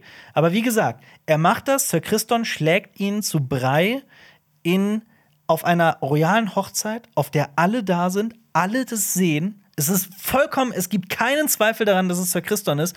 Und dass er das getan hat, wird in den Folgen darauf nicht mal kommentiert. Ja. Das wird ja nicht mal erwähnt. Und, nee, das, nicht, und das, ich finde, das ist halt innerhalb der eigenen Logik dieser Welt einfach nicht plausibel und nicht kongruent.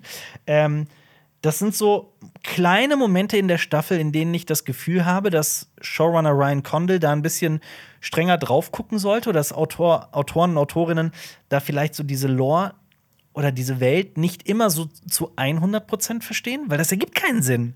Ja. Das ergibt einfach keinen Sinn. Nee, gar nicht.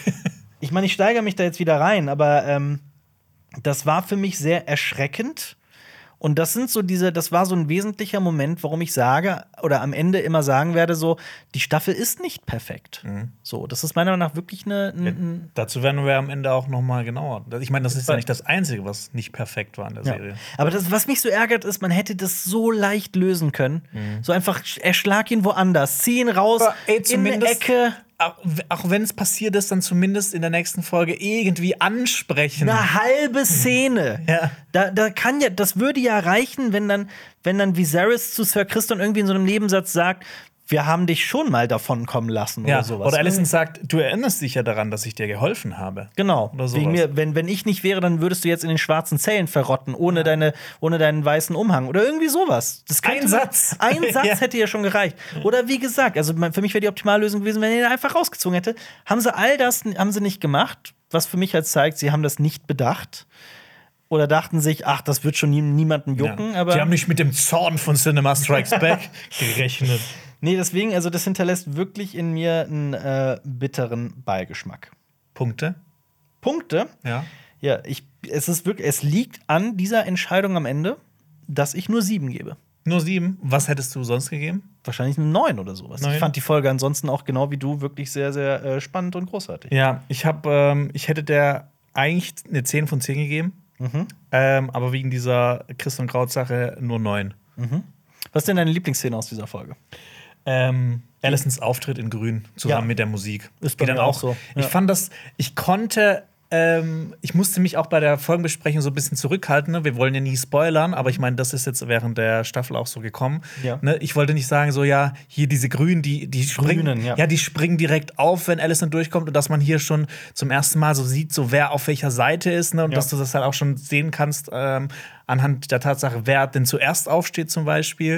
Ja. Deshalb fand ich, also, und dann auch, ne, dann wie die dann tanzen, ne? Der Tanz der Drachen, doch dieses, Ja. dieses, äh, diese, Diese doppelte Ebene, ja. genau, mit rein. Ja. Ähm, ja, Allisons Auftritt in Grün. Bei dir? Oh, genauso. Ja. Also ich wüsste jetzt auch nicht, was ich sonst aufzählen könnte, was ich noch mehr mochte. Ja, ich meine, Vielleicht, äh, warte mal, das war jetzt noch die Folge, ne, mit, äh, den, dem, mit Samuel Schwarzer und Amos Bracken. nee, War das- nee, das war die Folge davor, das ne? Das war die Folge davor. ja, okay, dann äh, doch, ich würde auch sagen. Ja. die Ich meine auch, auch gerade so, ne, in den Büchern wird das halt so in einem Satz erwähnt, dass sie gerne grün trug. Ja. Und hier, wie das inszeniert wurde, Da- das nee, also- einfach so, Das, so, so ich finde mitgenommen. Ich finde das aber auch gut. Die haben das ja so ein bisschen, diese Farbe Grün mit so ein bisschen Bedeutung aufgeladen. Ne? So Grün ist die Farbe der Hohen Turms und die, Mhm. das, das Feuer leuchtet grün auf, auf dem, auf dem Hohen Turm. Die Burg heißt ja auch Hohen Turm. Ähm, Im Buch ist es wirklich, also das war schon immer so eine Sache, die ich lustig fand. Da wird das begründet damit, die Farben, dass auf einem Turnier auf einem Turnier. die Königin halt grün trug und Rhaenyra zufällig schwarz und dass seitdem das grüne also das fand ich schon cool, dass sie das so ein bisschen mit mehr Bedeutung aufgeladen haben. ja, das ist dann so, als ob äh, dich nennt man den Uhrmacher, weil du irgendwann mal eine Uhr anhattest oder Ja, sowas. ab, ja, irgendwie so, genau. Ja, also, Zeitpunkt. ja, also so random, ja, definitiv. Und ich will gar nicht abstreiten, dass es in der äh, re- realen Geschichte wird sowas wahrscheinlich schon zuhauf gegeben haben, aber Mhm. nichtsdestotrotz in so einer Serie, da war das schon schön, dass das so ein bisschen mehr, mehr Tiefe hatte. Gehen wir über zu Die Prinzessin und die Königin, Folge 6. Ja. Was passiert? Wir haben den bisher beeindruckendsten Zeitsprung von zehn Jahren ins Jahr 126. Im Internet findet man übrigens, deswegen immer Vorsicht mit Informationen aus dem Inf Internet, ähm, man findet ab und zu die Zahl 124, aber das kann eigentlich nicht sein. Es muss ein oder zwei Jahre später sein, eher 126. Innerhalb dieses Zeitsprungs habe ich mal kurz zusammengefasst, was da so alles passiert. Da ereignen sich nämlich unglaubliche Dinge. Rhaenyra beginnt eine Affäre mit Sir Harwin Kraft, dem Knochenbrecher, dem Bruder von Laris, dem Streichler der Füße und dem Sohn von Lionel Kraft. Ähm, Alicent bekommt einen Platz im kleinen Rat. Damon und Lena Velaryon heiraten, was wirklich in der Folge zuvor in einer Millisekunde angedeutet wurde. Laenor trauert um seinen Ritter der Küsse. Ser Christon wird Alicents ja, rechte Hand, würde ich es mal nennen. Und eine Menge komm Kinder kommen auf die Welt. Acht. Acht Kinder kommen auf die Welt. Okay. Rhaenyra bekommt gerade ihr drittes Kind von Sir Harwin. Später erfahren wir, dass sie versucht hat, mit Laenor ein Kind zu zeugen, aber dass das nicht geklappt hat. Ähm, sie hat ihre beiden Söhne Jacaerys und Lucerys und nun auch Joffrey, im Deutschen Gottfried. Die Kids haben sogar auch schon Drachen, nämlich äh, Vermax und Arax und ja, da belassen wir es mal dabei. Die Stimmung zwischen Rhaenyra und der Königin ist frostig. Alicent weiß ganz genau, dass die Kinder nicht von Laenor sind, aber Viserys will die Wahrheit nicht einsehen, denn er weiß, in was für Probleme das das Reich stürzen würde und wird. Ja. Viserys ist sichtlich gealtert und hat mittlerweile seinen linken Arm verloren. Auch Alicent hat jetzt drei Kinder, nämlich Aegon, Helena und Aemond. Alle machen sich darüber lustig, dass Aemond keinen Drachen hat. Hier der Gag mit dem pinken Schrecken.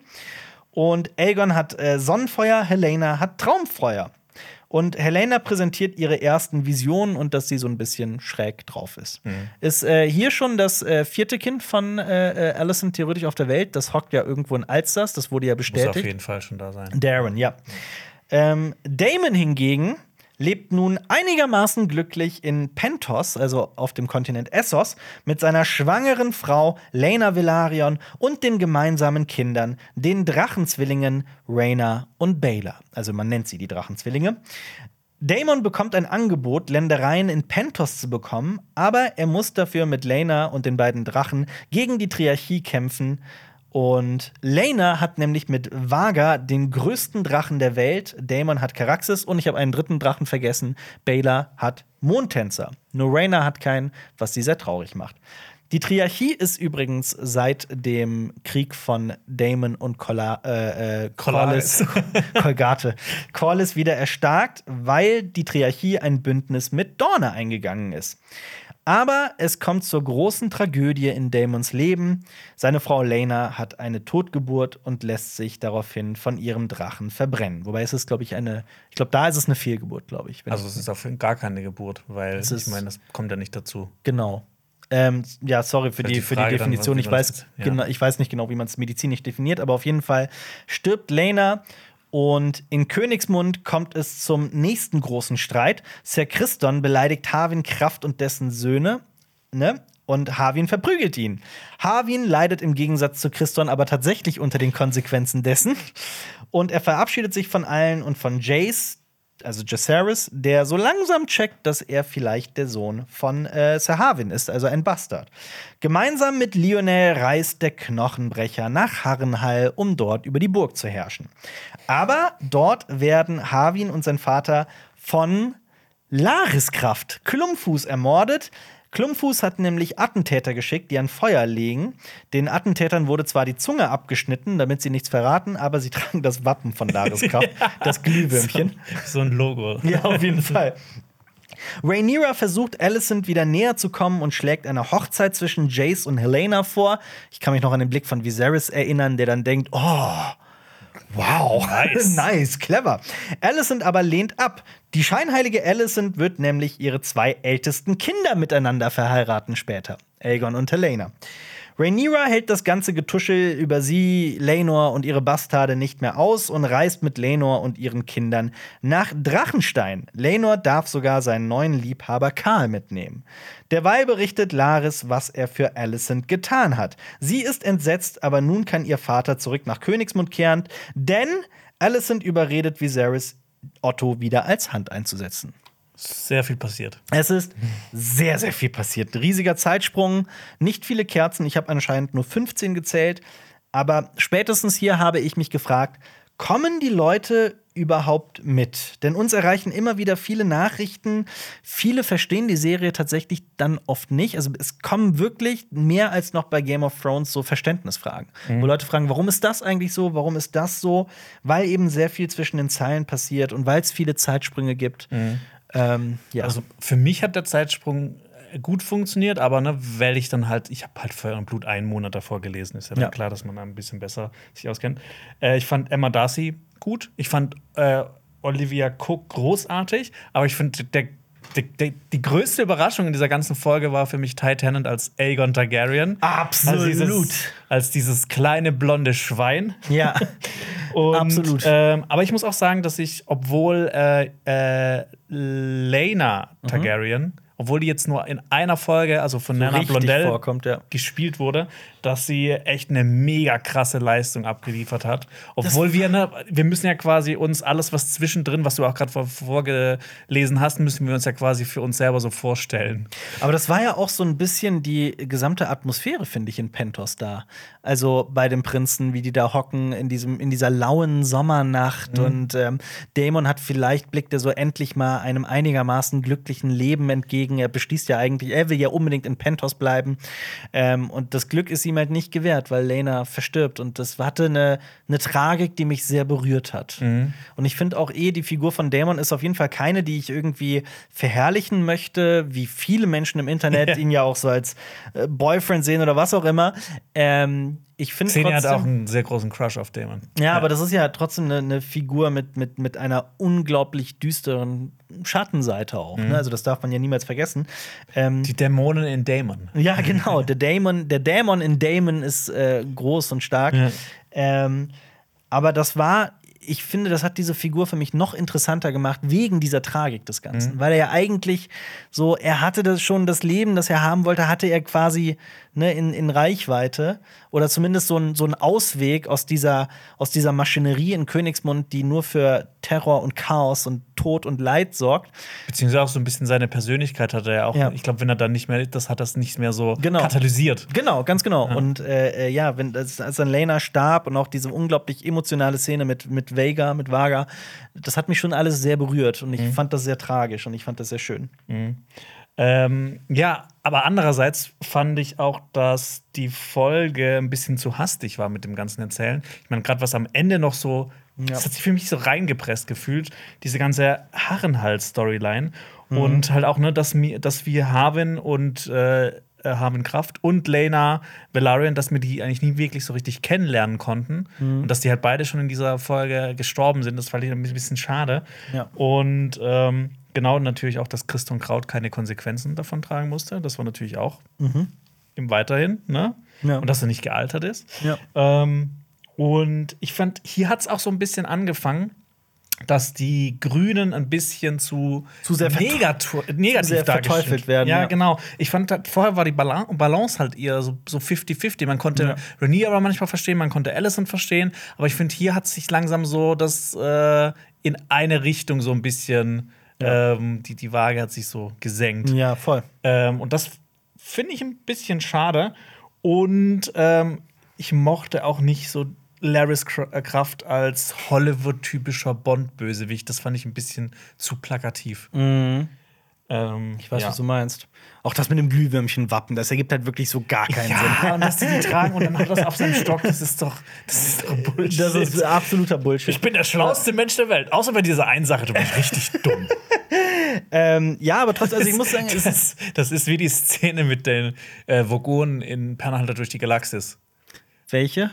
Also ich habe das gelesen und gesehen. Äh, den, ich weiß nicht, ob es im Buch vorkommt, aber Ja. in, im äh, die Vogonen, äh, kurz Perlenhalter durch die Galaxis Was für ein Exkurs, ja. ist, ist ein Buch von Douglas Adams, äh, das auch verfilmt wurde. Das ist quasi so Sci-Fi, aber mega witzig. Witzig, ja. Ja, und da gibt es äh, eine Rasse, die, ähm, oder eine Spezies, die Vogonen. Ja. Das sind so die, Die- Bauarbeiter. Ja, die zerstören die Erde, um, um Platz zu machen für eine Umgehungsstraße. Ja. Genau. Und ähm, das war dann, das war so, Die schreiben die schlechtesten Gedichte der, des Uni der Galaxie, ja. gibt es eine Szene, die fand ich mega witzig. Ja. Ich weiß nicht, ich glaube, das war in dem, äh, in dem Film mit, ähm, also in dem Mos Remake. Ja. Ja, ja. Also nicht in der Serie. Da gibt's, ähm, sie haben die Gartentür geschlossen. Das ist unsere einzige Schwäche. die Gartentüren, ja. Stimmt. Äh, boah, was für ein, Sorry. was für ein Vergleich, ja. ähm, ich finde aber trotzdem, also so ein bisschen ist die Serie für die Buchleser und für die Game of Thrones Nerds eigentlich das Paradies. Also es kommen Ja. so Dinge vor, die, mit denen habe ich nie gerechnet, dass ich sie jemals in echt sehen würde, also in Live-Action. Das macht mich schon wirklich sehr glücklich. Gleichzeitig gibt's, das muss man halt auch bedenken. Also dieses Buch Feuer und Blut ist ein trockenes Buch, wenn wir mal ehrlich sind. Also natürlich, also man kann es gut durchlesen und so weiter und es ist George R. Martin und es ist die Geschichte, die einen fasziniert. Aber es ist halt geschrieben wie ein sehr trockenes Geschichtsbuch. Und es ist sehr dick. Und es ist sehr dick und ähm, es ist halt, also ich meine, Geschichten wie auch House of Dragon, die haben ja einen Anfang, einen Mittelteil und ein Ende. Aber das ist ja eine, eine einzige lange Aneinanderreihung von geschichtlichen Ereignissen, wie es halt auch in der Realität ist. Ja. Äh, und das führt zu das und das führt zu das und das führt zu das und das führt zu das und das führt zu das und mhm. so weiter und so fort.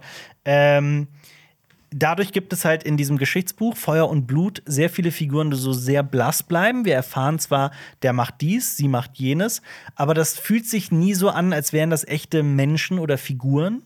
Und ich finde, die Serie schafft es, mhm. in den meisten Fällen diese Figuren mit Leben zu füllen und die ja. so ein bisschen vielschichtiger und komplexer zu machen. Ja, auf jeden Fall. Den Fleisch zu geben, genau. 100 Prozent kann ich dir ja. zustimmen. Ja, ich meine, wenn du jetzt über König Richard irgendwas liest, dann denkst du ja auch nicht, ach, das war bestimmt so ein sehr sentimentaler Typ, ja, der weiß, gerne Bücher gelesen hat oder sowas. Du liest ja einfach nur, ey, König, bla bla, hat, hat das, das, und gemacht. das gemacht. Ja, absolut. Ähm, was war für dich denn die Lieblingsszene dieser Folge?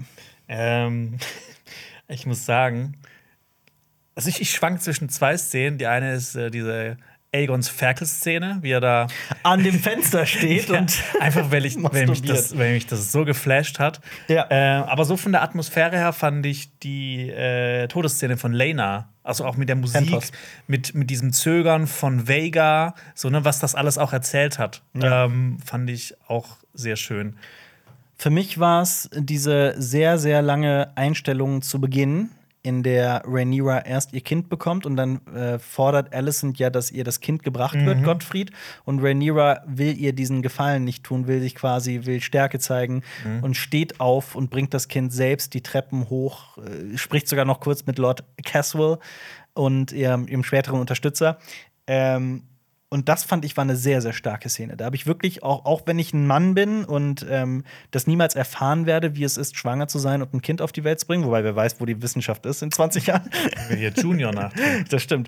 Ähm, konnte ich das trotzdem, ich habe wirklich mitgelitten und das fand ich schon sehr äh, beeindruckend, auch was es so über die Empathie, empathische Fähigkeiten des Menschen sagt. Ähm, von daher, also ich fand dieses, diesen Auftakt dieser Folge mit Lenor und Rhaenyra einfach unheimlich stark. Mhm.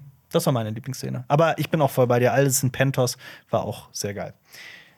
Was gibst du an Punkten für diese Folge? Ja, also ich hatte mit der Folge bisher meine größten Probleme, deshalb würde ich der nur 7 von 10 Punkten. Wegen diesen Zeitsprüngen, wegen diesem Tempo, weil sie sich nicht genug Zeit nimmt für Figuren wie Lena und so weiter. Ja, und wegen Dr. Kraft. Dr. No. Oh ja, wegen, wegen Laris Kraft. Ja, ich gehe einen Punkt hoch, 8 von 10. Okay. Folge 7 mit dem relativ simplen Namen Driftmark. Welches Jahr? Kein Zeitsprung 126, denn Lenas Beerdigung findet statt, die natürlich kurz nach ihrem Ableben äh, passiert. Ihr Onkel Waymond Velaryon deutet bereits in seiner Trauerrede an, dass äh, Rhaenyras Kinder Bastarde sind und wir merken, es, es äh, brodelt. Es ist, ja, die Stimmung ist frostig. Aegon zeigt, dass er nur an Frauen und Alkohol interessiert ist Otto ist, wie gesagt, wieder die Hand des Königs und Lenas Sarg wird langsam ins Wasser hinabgelassen. Auf der Trauerfeier sind die Lager schon relativ klar aufgeteilt: die Grünen um die Hohen Turms und die sogenannten Schwarzen um Rhaenyra und die Velarions, die zu diesem Zeitpunkt noch blau sind aber eigentlich bereits klar auf Rhaenyras Seite positioniert sind. Corlys ernennt Luke zu seinem Nachfolger, den zweiten Sohn von Rhaenyra, Luke soll quasi der neue Lord der Gezeiten werden, wenn Corlys irgendwann mal sterben sollte. Wobei er ernannt hatte er ihn ja nicht, aber er hat quasi so ja, gesagt, ja. so, ey, du wirst der Nächste. Ja, ja, Tomato, Tomato. Ja. Viserys lädt Daemon zurück nach Königsmund ein, abermals, aber Daemon will scheinbar in Pentos bleiben. War das so? Damon will in Pentos bleiben? Das habe ich mir so notiert. Ja. Ja. Ähm, es kommt aber alles ganz anders. Nachts küssen sich Damon und Rhaenyra und haben zum ersten Mal echten Sex. Derweil geht der junge zweiäugige Aemond zum Drachen Vaga. Zweiäugig sage ich natürlich nicht äh, einfach so, das werden wir gleich erfahren, warum.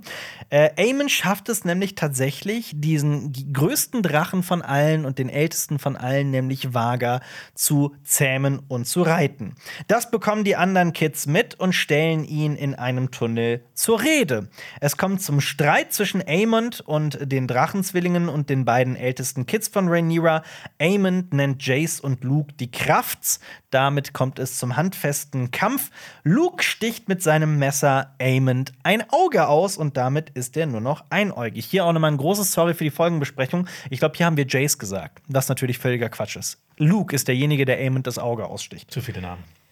Zu viele Personen, zu viele Namen. Es kommt zur großen Verhandlung in der Halle der Neuen, der Halle von Driftmark.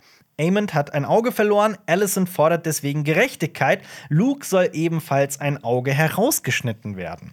Alle schmutzigen Gerüchte, die im Raum stehen, werden erstmalig vor allen laut ausgesprochen. Rhaenyra habe Bastarde auf die Welt gebracht. Die Kinder seien nicht von Laenor. Und Rhaenyras Liebe zu Damon wird auch direkt von Otto gesehen. Und auch Agans Vorlieben für Alkohol und Frauen werden bereits hier thematisiert. Viserys spricht daraufhin als König ein Machtwort. Alle, die Rhaenyras Kids Bastarde nennen, bekommen die Zunge herausgeschnitten. Alicent reicht das aber nicht und sie geht mit dem Dolch auf Rhaenyra los und sticht ihr sogar in den Arm. Aemond aber ist alles egal, selbst dass er ein Auge verloren hat. Der Drache sei tausendmal mehr wert. Während alle die Situation noch verarbeiten, beschließen Rhaenyra und Daemon einen irrwitzigen Plan. Die beiden wollen heiraten, müssen dafür aber Laenor aus dem Weg räumen. Der ist aber überhaupt nicht gegen diesen Plan. Gemeinsam initiieren sie den Tod eines Randos. Es soll nämlich so aussehen, als habe Lenors Liebhaber Karl Lenor umgebracht. Aber die beiden fliehen in der Realität nach Essos und Lenor hinterlässt auf Driftmark seinen Drachen Seerauch. Und Daemon und Rhaenyra heiraten. Mhm. 106 Kerzen. 106 Kerzen. Oder wie George R. R. Martin es schreiben würde, 6 und 100 Kerzen. Oder mein Puls während der gesamten Folge. ist das hoch oder nicht? Das ist ja hoch, ne? 106. Das ist hoch, ja. Ja. ähm, ja, es ist, also ich muss ganz ehrlich sagen, ich, viele haben kritisiert, dass diese Folge streckenweise zu dunkel ist. Darf ich raten? Ja, was? Ich kann mir vorstellen, dass das deine Lieblingsfolge ist. Ja, wieso? Woher weißt du das? Weil du immer davon geschwärmt hast, auch jetzt Von dieser in der letzten Folge? Folgenbesprechung, ja. Ja, ich, ich finde die, das ist meine Lieblingsfolge. Ja, es ist vor allem dieser, es ist, ja, es ist dieser Dialog in der Halle der Neuen. Dieses, dieses, dieses, es, hatte, es hat für mich einfach alles. Sind alle Figuren sind da, alle nennenswerten.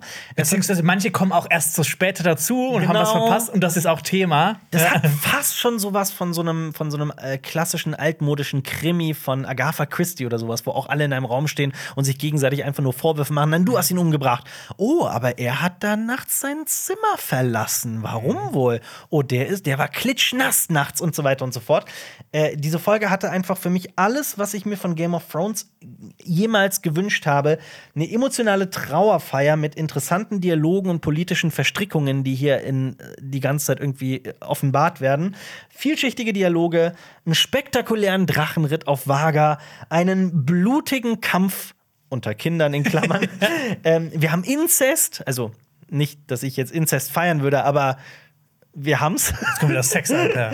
Und wir haben ein vorgetäuschtes politisches Attentat. Ähm, ja, was sie mit Lano machen, ich glaube schon, dass Lano jetzt quasi weg vom Fenster ist. Das glaube ich wirklich, erzählerisch. Und trotzdem, ähm, ja, also ich fand die Folge wirklich äh, fantastisch. ja. Wie Ähm, war es denn bei dir? Also teilst du dieses. Ich, ich, äh, es, also schon mal ein kleiner Spoiler, es ist nicht meine Lieblingsfolge, aber ich fand sie auch extrem gut. Ja. Ähm, ich finde gerade der Anfang von der Trauerfeier, diese Atmosphäre, die die da aufgebaut haben, dieses Ja. Bedrückte, dieses, dieses Unangenehme, so diese Stimmung innerhalb dieser ganzen Familie, diese frostige Stimmung, ich finde, Ja. die haben das so auf den Punkt äh, perfekt umgesetzt. Voll. Ähm, auch die ganze Inszenierung dieser Trauerfeier dann auch davor, ne? also dieses Begräbnis auch, wie, wie schön das eigentlich auch war, ne? Also wie, wie das auch so, ähm, wie man mal gesehen hat, wie die Valarians einfach ähm, beigesetzt werden, fand ich auch so eine Sache, die hätte ich auch Detail, niemals ja. gedacht, dass ich die brauche. Ähm, und natürlich, ne, was du auch gesagt hast, diese Eskalation am Schluss zwischen Rhaenyra und Alicent, diese ganze Szene in der Halle der Neuen, die auch ähm, meine Lieblingsszene war mit Ja, Abstand in dieser Meine Folge. auch. Ja. Ich will nur noch eine Sache sagen. Ich weiß noch, auf TikTok und so, nachdem die Folge erschienen ist, sind äh, Videos viral gegangen, in denen Leute so gedroppt haben, dass Waymond nicht einfach nur eine Trauerfeier hält, eine Trauerrede hält, sondern in Wahrheit halt Rhaenyras Kinder als Bastarde bezeichnet. Wir haben das wirklich mehrere Leute dann auf Instagram und so geschickt. Ähm, Und das hat mir so ein bisschen auch wieder gezeigt, boah, krass, so vieles, was in dieser Serie passiert, geht an ganz vielen Menschen vorbei. Weil das halt, äh, ich weiß nicht, wie es für dich war. Ähm, für mich war es relativ offensichtlich, weil ich halt natürlich irgendwie die Bücher kannte und weil ich jede Folge mehrmals gucke und weil ich sie halt auch für die Folgenbesprechung so genau vorbereite. Dadurch wurde es mir einfach so ein bisschen klarer, was da alles so eigentlich passiert, so zwischen den Zeilen und wie viel einfach, mit wie viel Bedeutung so jeder Shot auch in dieser Szene mit, mit, mit, mit Emotionen und Bedeutung einfach aufgeladen war. Und das ist schon echt faszinierend. Einfach Ja. weil diese Serie auch auf so viel Geschichte zurückblicken kann die halt innerhalb dieser Welt halt einfach stattgefunden hat, was halt andere Serien teilweise nicht haben. Ne? Ja, ich meine, das ist halt eine komplette, so eine komplette Welt, Ja. bei der der sich bedienen kann. Ja. Und auch noch eine Sache, ähm, die ich einfach krass fand, auch ne, als Buchleser, sagen wir immer wieder, so Sachen, die wir niemals erwartet hätten, Ja. dass Lenors Tod nur fingiert war. Ja, absolut, absolut. Das ja. ist so. Das Als so, das- das, als dieser Shot kam. Das war einer der größten What Ja. the fuck-Momente. Leno mit diesen ab, mit diesen kurzen Haaren, Ja. ne? Haaren Ja. rasiert. Weil, also es wird ja aber auch nicht thematisiert, dass halt mit Seerauch jetzt noch ein Drache da rumhockt, ne? ja. Was gibst du dieser Folge? Ich äh, gehe auch auf die vollen und gebe der 10 von 10. Ich auch. Ja. Das war für mich auch eine 10 von 10 Folge. Hab ich hatte, gedacht, ja. ich hatte hier übrigens äh, gerade eben noch 9 von 10 stehen. Ich habe das jetzt spontan auf 10 äh, hochgemacht. Weil es ist auch wirklich für mich, ähm, das werde ich auch im Nachhinein noch sagen, es war meine Lieblingsfolge. Ja. ja. Da musst du nachher aber noch mal rechnen bei deinem. Äh, Das ist nicht so schwer, weil es 10 Folgen sind. Deswegen einfach 0,1 drauf. Nein. Gut, Folge 8. Der Lord der Gezeiten. Was passiert? Das Jahr ist diesmal nicht so leicht zu benennen, aber es müssen so roundabout sechs Jahre sein. Also ich glaube, wir sind eigentlich im Jahr 132. Hier widerspricht mir das Internet auch, aber das Internet nimmt oft auch blauäugig einfach die Zahlen aus dem Buch oder aus den Wikis. Die sind aber definitiv falsch. Also das können wir wirklich äh, äh, hundertprozentig sagen. Wir erfahren, dass Rhaenys aktuell die Lady der Gezeiten ist. Baela ist ihr Mündel. Corlys hat nämlich auf den Trittsteinen gekämpft, abermals, und leidet jetzt an einem schweren Fieber. Und alle glauben, dass er wahrscheinlich äh, versterben wird. Rhaenys erinnert, dass jetzt Luke auf den Treibholzthron kommt, also Lord der Gezeiten wird, falls die Seeschlange stirbt. Waymond aber, der Bruder der Seeschlange, will keinen Bastard auf dem Treibholzthron sehen und will selber Lord der Gezeiten werden. Waymond plant deswegen vor dem König vorzusprechen. Damon findet derweil, ich sage oft derweil heute, drei neue Dracheneier auf Drachenstein, die Vaga gelegt hat. Er erhält die Nachricht von Baylor, dass die nach Königsmund aufbrechen wegen dieser Angelegenheit um Driftmark. Obwohl Rhaenyra mit ihrem sechsten Kind schwanger ist aktuell, beschließen die beiden oder alle nach, Dra nach Königsmund zu reisen. Wir erfahren nämlich auch, dass äh, Rhaenyra in der Zwischenzeit zwei neue Kids bekommen hat. Natürlich heißt der eine Aegon. Wie, soll es, wie sollte es anders sein? Deswegen wird jetzt auch fortan eigentlich äh, der Aegon von Alicent Aegon der Ältere genannt und der Aegon von Rhaenyra Aegon der Jüngere. Haben wir noch Aegon, den Eroberer. Ja. Und Noch viele weitere viele Aegons. weitere Aegons. Und natürlich heißt das fünfte Kind von äh, äh, Rhaenyra Viserys. Natürlich. Und äh, in Königsmund sehen äh, Daemon und Rhaenyra, wie die Grünen mit äh, dem Roten Bergfried umgehen und auch mit Viserys. Viserys ist nämlich nur noch ein Schatten seiner selbst. Ihm fehlt ein Auge, er ist völlig am Verwesen, er ist an sein Bett gefesselt und er wird eigentlich nur noch mit Mohnblumensaft ruhig gehalten. Sowas wie ein Opiat. Ähm, äh, Otto und Alicent reagieren eigentlich wirklich, denn Viserys ist eigentlich nur noch eine Marionette. Regieren. Bitte, was habe ich gesagt? Reagieren. Achso, ich meinte regieren, ja. Alicent tritt als die Vertreterin des Glaubens an die Sieben auf und wir lernen in dieser Zeit auch die beiden Ritter der Königsgarde kennen, Arik und Eric Kagel, die eineigen Zwillinge. Die sich auch sehr ähneln. Rhaenyra und Damon bekommen ein ungutes Gefühl bei der gesamten Sache und auch die Kids treffen aufeinander. Luke trifft Aemond, der mittlerweile ein hervorragender Kämpfer geworden ist und eine Augenklappe trägt und einen Saphir darunter hat, wie wir Ja. später auch sehen werden. Alicent erfährt, dass Aegon abermals einen Exzess hatte und ein Dienstmädchen vergewaltigt hat. Aus diesem Lausbuben, was halt früher irgendwie noch so ein bisschen witzig war, dass er trinkt und äh, Seinem Bruder so ein Schwein vor, Ja. gibt so als Drachen. ne? das ist plötzlich sehr großer Ernst geworden. Ähm, Alicent in all ihrer Scheinheiligkeit gibt dem Dienstmädchen Mondtee. Also das, was sie an Rhaenyra noch so scharf kritisiert hatte. Wir wissen aber auch, dass Alicents Dienstmädchen Talia eine Spionin für Daemons Konkubine Mysaria ist.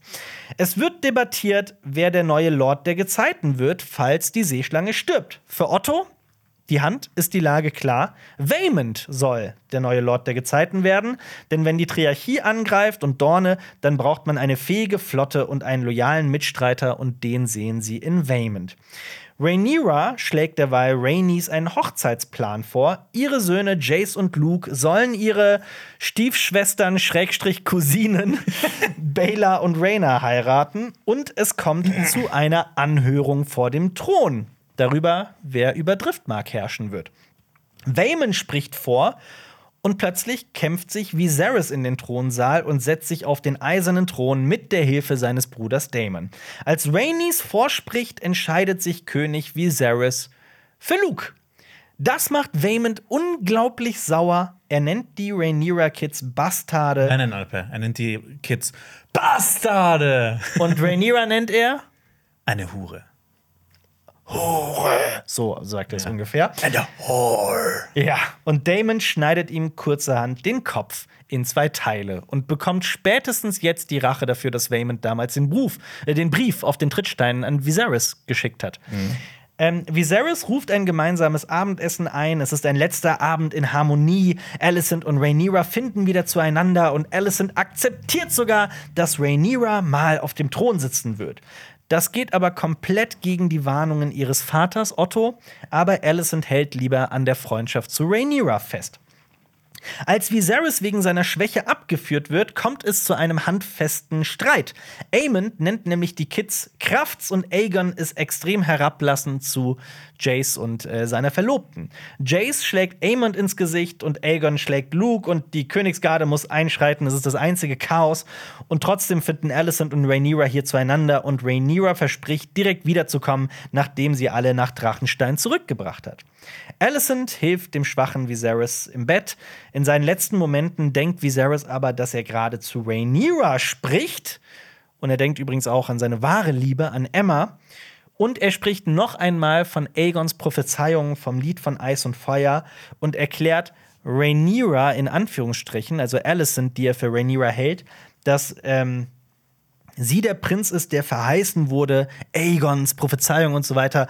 Äh, Ich kürze es ab. Es ist ein riesiges Missverständnis und Alicent denkt, dass Viserys Aegon in seinen letzten Sekunden, äh, dass Viserys in seinen letzten Sekunden seinen Sohn Aegon auf dem Thron sehen möchte und mit diesen Worten verstirbt Viserys. Ja. Boah, das war lang, sorry. Das ist auch meine, ich verliere langsam meine Stimme. Es ist auch echt Ist es, viel. ist es langweilig, wenn ich so stumpf dir. Ich dachte mir, es ist super spannend und interessant, wenn wir einfach noch mal die Handlung in ihren Grundzügen so noch mal Folge für Folge durcherzählen. Mhm. Findest du das jetzt eher, wenn ich das so erzähle, spannend oder langweilig? Nee, ich finde es nochmal spannend, weil ich nämlich auch zwischendurch vergessen habe. Ach, stimmt, das, Das ist ja passiert. noch passiert. Das Das, ist ist ja eigentlich alles passiert in diesen zehn Folgen. Ja. Was schätzt du, wie viele Kerzen es in dieser Folge gab? Das steht in meinem Skript. Ach so. 192. Ja, 192 Kerzen sind es. Ja, also ich meine, ich glaube, äh, hier wurde Paddy Considine sehr gelobt für seine, ähm, also für den. Viserys ist ja ein, eine Person, eine Figur, die einen körperlichen Verfall hat, der einen sehr mitnimmt. Dieses Röcheln und dieses, dieses, wie er aussieht und wie er sich zum Thron kämpft und so weiter. Das ist ja alles ähm, zum einen sehr schwer mit anzusehen, zum anderen sehr real. Ähm, ja, wie empfindest du diese Folge? Ähm, diese Folge Mhm. ist meine Lieblingsfolge. Ich dachte, die vierte war. Achso, deswegen wolltest du das bei der vierten Folge nicht sagen. Genau. Das ist deine Ähm, Lieblingsfolge. Äh, die achte Folge ist meine Lieblingsfolge. Ähm, das hat natürlich viele Gründe. Zum einen hast du den einen Grund schon genannt. Ja. Den ersten Grund, Paddy Considine, der hat einen großartigen Abschied als Viserys. Ähm, so, ne, vom Anfang di- dieser Reveal, dass er quasi wie so ein lebender Leichnam im Roten Bergfried ist und quasi einfach nur noch so da ist, damit Otto und Alicent einfach in seiner Abwesenheit regieren können. Dann Ja. sein Gang zum Thron, so sein letztes Aufbäumen und dann noch mal das letzte Abendmahl. Ähm, das hat einfach so, so seine Figur in diese Rolle, äh, in diese Serie rein zementiert. Ja. Ähm, dann natürlich ähm, der große What the fuck-Moment mit äh, Waymonds Bastard. Ich gucke Ja. mir diese Szene immer wieder und wieder und wieder an und ich liebe sie. Wie sie auch gespielt ist von dem Schauspieler. Ja, Will Raymond, Johnson ja. hat da echt noch mal, der Ja. hat auch in dem äh, Inside the Episode äh, noch ein paar coole Worte gesagt. Was Also, denn? Ähm, Ungefähr, muss ja, ich der ja nicht hat einfach nochmal gesagt, ne, also der hat einfach so seine Figur nochmal so ein bisschen besser beschrieben, weil Mhm. es kommt ja immer so vor, einem so vor, als ob das ja voll der Depp ist. Weil, also, ne, in den ersten paar Folgen wird er immer so wie der, wie, wie Corliss, bloß halt nicht so cool Also, dargestellt. äh, ja, aber Ja. ich finde seine Gründe halt vollkommen berechtigt. Und Ja. er sieht ja wirklich sein Haus in Gefahr, weil äh, ich meine, alle tun so, als wäre Luke ein, ein, ein Velaryon. Dabei hat der nichts mit Velaryon zu tun. Und Waymond ist ja jemand, dem dieses, dieses Blut halt auch wirklich, diese Blutlinie wichtig ist. Ja, also in, in seiner Episode, also der ownt richtig so seine Figur. Also, Ja, ja. kann ich verstehen. Dann ähm, Ewan Mitchell als Aemon Targaryen. Aemond, ja. Finde ich eine Wucht. Ich, viele kritisieren Aber- uns dafür. Ne? Viele sagen, der wäre doch, er hätte nur einen Gesichtsausdruck drauf. Ne? Ich sehe das gar nicht so. Also ich was, finde, der, was der über die Augen. ja, absolut, das sehe ich auch so. Großartig. Auge. Das stimmt natürlich. Ja. Aber ich finde leider Tom Glyn Carney als neuer Aegon, Aegon nicht ganz so überzeugend, Weil du wie Titanic liebst, weil ja. Ich Titanic liebe. Ja, aber ich fand Weil ich Titanic auch. Titanic liebe. Aber ich fand Titanic, also den jungen Aegon, auch wirklich so großartig. Es ist sehr schwer, den, den älteren Aegon zu akzeptieren. Aber auch, weil diese Figur sich halt in, ganz ins Perverse und ins Ekelhafte halt ne, verschiebt. Ja. Äh, Emma Darcy, perfekte Rhaenyra Targaryen. Ja. Ähm, 100 Stimme Prozent. ich zu. Ähm, ich habe auch die, dieses letzte Abendmahl, das war so eine schöne Szene, Mhm. Ja, die, die so in der Form ja auch nicht in den Büchern vorkam. Also, Ja. das wird, es wurden so ein paar Ja, doch, Ereignisse äh, zusammen ge ge gemixt, so ein bisschen. Und wie sie das umgesetzt haben, diese herzzerreißende Rede von Viserys, ich gucke mir die auch mindestens einmal in der Woche an und mir kommt immer so ein Tränchen dabei. Oh, schön, Ähm, Jonas. Und natürlich dann auch noch diese Szene, dann wie dann alle lachen und wie man so merkt, so eigentlich hätte alles gut gehen können, wenn jetzt, wenn, wenn Viserys am Ende nicht äh, noch irgendwas gesagt hätte und äh, Alicent das missverstanden hätte. Und die Musik hat mir in dieser Folge mit Abstand am besten gefallen. Also vor allem dieser Gang von Viserys Ja. und die Musik dann beim letzten Abend. Ja, wie Damon ihm da quasi, ne, wie, wie er ihn. Er hilft ihm ja nicht. Es ist ja nicht so, dass er ihm da irgendwie. Er spornt ihn an. Er spornt Ja, ja. ihn an. So, Ja. zeig Stärke. Und das war wirklich eine Szene, die mich auch sehr berührt hat. Das war ja auch ähm, improvisiert, ne? Das, mit der Krone ja, war das mit der. Krone. Genau, dass, dass, dass, dass er die Krone fallen lässt und Damon ihm die Krone auf den Kopf setzt. Das war ja alles auch, äh, das wurde ja zu meinem Lieblingsmeme dieser Stammel, Staffel. So, äh, die haben das nämlich äh, übertragen auf alles andere. Zum Beispiel, wusstest du, dass äh, Matt Smith ähm, dem Schauspieler von Waymond wirklich den Kopf durchgeschlagen hat und die einfach gedacht haben, lass die Kamera Ja, weiterlaufen. weiterlaufen, ja. Und das wurde halt mit allem Möglichen gemacht. Wusstet ihr, dass Ja. äh, der Schauspieler von Eamon wirklich auf Vaga losgeflogen ist und sowas, ja. Ähm, mich hat das die Folge auch sehr berührt. Ich hatte dennoch auch ein bisschen Kritik für diese Folge, was natürlich im ähm, gigantischen Lob, das Paddy Considine verdient hat, auch untergegangen ist. Ähm, ich finde, vieles wird einfach hingestellt. Es gibt ja diesen Grundsatz Show Don't Tell und der wird hier teilweise einfach missachtet. Also wir sehen zum Beispiel kein einziges Mal, dass Corliss krank ist. Ähm, und das fand ich schon krass, dass eine eigentlich ziemlich wichtige Figur, dass man nur so im Nebenbei von seinem Bruder erfährt, ja, der hat Fieber, der stirbt bald, der ist krank. Ja, aber ich finde, ne, ich meine, das ist ja wahrscheinlich auch eine bewusste Entscheidung. Ich meine, ne, wenn du den nicht siehst, Mhm. dann denkst du dir, du denkst du dir halt so deinen Teil dazu. Ich meine, so die Fantasie kann ja nie das so krass darstellen. Äh, ich meine, äh, so ein Bild kann ja nie so krass darstellen, wie du das vielleicht selber für dich vorstellst. Das stimmt. Das stimmt, aber nichtsdestotrotz, also ich finde, wenn man bei einer so wichtigen Figur etwas so Grundlegendes erzählt, dann könnte man das auch zeigen. Aber ich bin mir da ähm, gerade auch so was, was, was Rhaenys angeht. Ach so, ich habe hab ich jemals, also bei der Handlungserklärung erklärt, wer Rhaenys ist? Rhaenys ist die, Ja, ich glaube. die Frau von Corliss, aber das ist relativ klar. ist auch ein, die irgendwas mit Rain heißt. Ja, ähm, aber auch wie sie zum Beispiel damit umgeht, dass Rhaenyra jetzt für den Mörder von Laenor gehalten wird, auch das wird zum, also nie wirklich in der Folge und so thematisiert und gezeigt. Und das wird auch allgemein relativ schnell abgefrühstückt, auch in den späteren Folgen. Äh, das sind so Sachen, die mir wirklich so ein bisschen negativ im Gedächtnis geblieben sind oder in den, dass Kinder wie, also dass Leute wie Aegon und Viserys auf die Welt kommen, was halt in einem Zeitsprung erzählt wird. Das ist schon, das ist schon krass. Ähm, Ich finde aber, in, an manchen Stellen ist die Serie sogar besser als die Bücher. Also wenn zum Beispiel um die Freundschaft Stellen, von, finde ich, ja. ja, an so, so was die Freundschaft zwischen Alicent und Rhaenyra angeht, zum Beispiel, dass sie mehr Twists aufge äh, eingebaut haben, dass es mehr Auf und Abs geht. Das ist zum Beispiel Alicent, die halt im Buch von Anfang an so sehr gegen die Schwarzen ist, so sehr gegen Rhaenyra und so ist, dass sie hier halt auch noch mal bei diesem Abendessen so ein, so ein, so ein also Bedenken hat und eigentlich noch mal für, auf, auf Rhaenyras Seite steht. Also das ist alles schon sehr interessant gemacht. Ja. Deine Lieblingsszene? Ähm, es gibt viele. Auch so diese Szene zwischen Damon und Viserys hat mich sehr berührt, aber ich glaube, es ist wirklich die allerletzte Viserys-Todesszene. Okay. So Ähm, dieses letzte Röcheln in die Credits hinein, das hat mich ja, schon sehr berührt. das ist sehr berührend. Aber bei mir ist Bei es dir? auch eine Szene mit Viserys und zwar seine Ansprache, von der ich ja gerade schon gesprochen habe. Du meinst beim Abendessen? Beim Abendessen, Ja. genau. Was gibst du dieser Folge denn?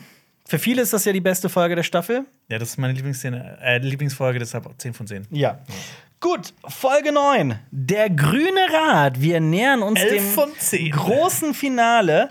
Ähm, das dürfte sich direkt nach Folge 8 spielen. Wir sind also immer noch im Jahr 132. König Viserys, der Friedvolle, ist tot. Der grüne Rat schreitet sofort voran mit einem Putsch.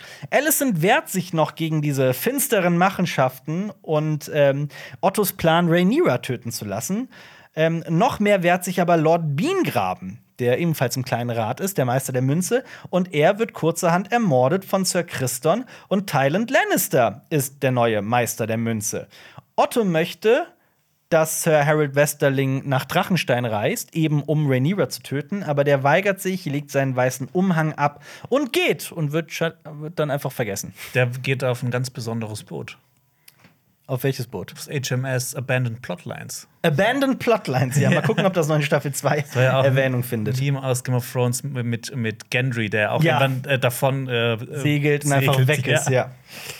Aegon soll gekrönt werden, der älteste Sohn von Alicent, aber dafür muss er erstmal gefunden werden und damit beginnt die lustige Suche nach Aegon. Lustig. Otto schickt die beiden Erics, die Zwillinge, und Alicent schickt ihren Sohn Aemond und Sir Christon. Aemond erklärt, dass er sich selbst auf dem Thron sieht und die Erics finden einen Kinder-Fight Club, den Aegon scheinbar oft besucht und scheinbar hat er sogar Bastarde gezeugt, die in diesem Fight Club mitkämpfen. Alles ziemlich starker Tobak.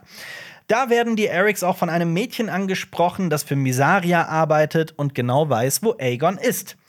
Lord Caswell, ein geheimer Unterstützer von Rhaenyra, versucht derweil zu fliehen und wird, gef äh, wird gehangen. Gefangen und gehangen. Gefangen und gehangen.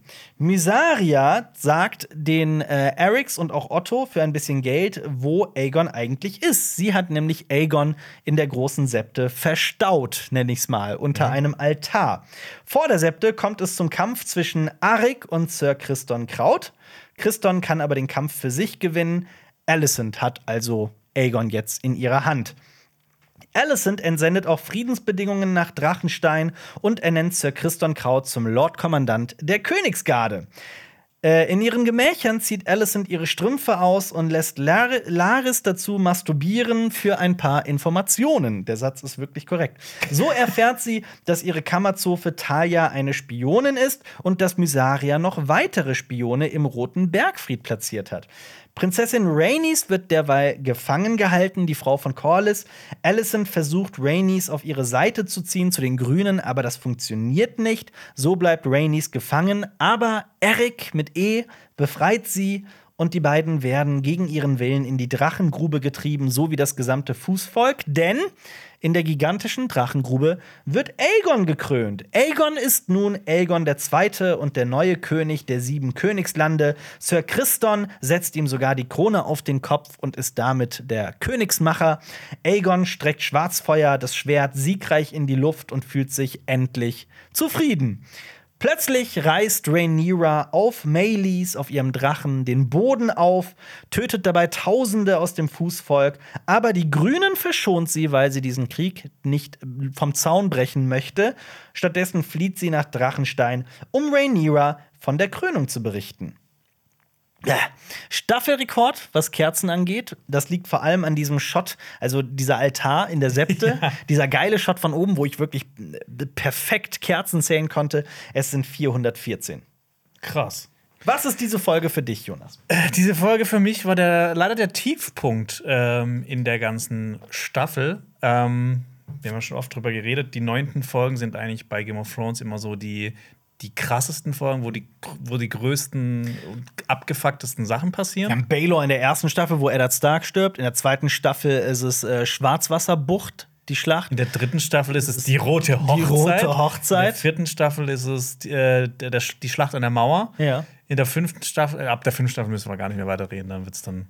Ja, aber in der sechsten ist es halt auch wieder. Battle of the Bastards, ja, ja. eben. Okay. Also, Ja, äh, genau. Ich war echt enttäuscht von der neunten Folge. Ne, ich bin natürlich ein bisschen selber schuld, wenn ich mich selber so ein bisschen drauf hype. ich hab's dir gesagt vorher, ich weiß das noch. Ja. Ja. Ähm, äh, ich meine, die Serie ist oft äh, viel besser als die Bücher, aber ich finde, gerade bei der, dem Grünen Rat sind die Bücher besser als Das die ist Serie. im Buch tausendmal interessanter. Ja.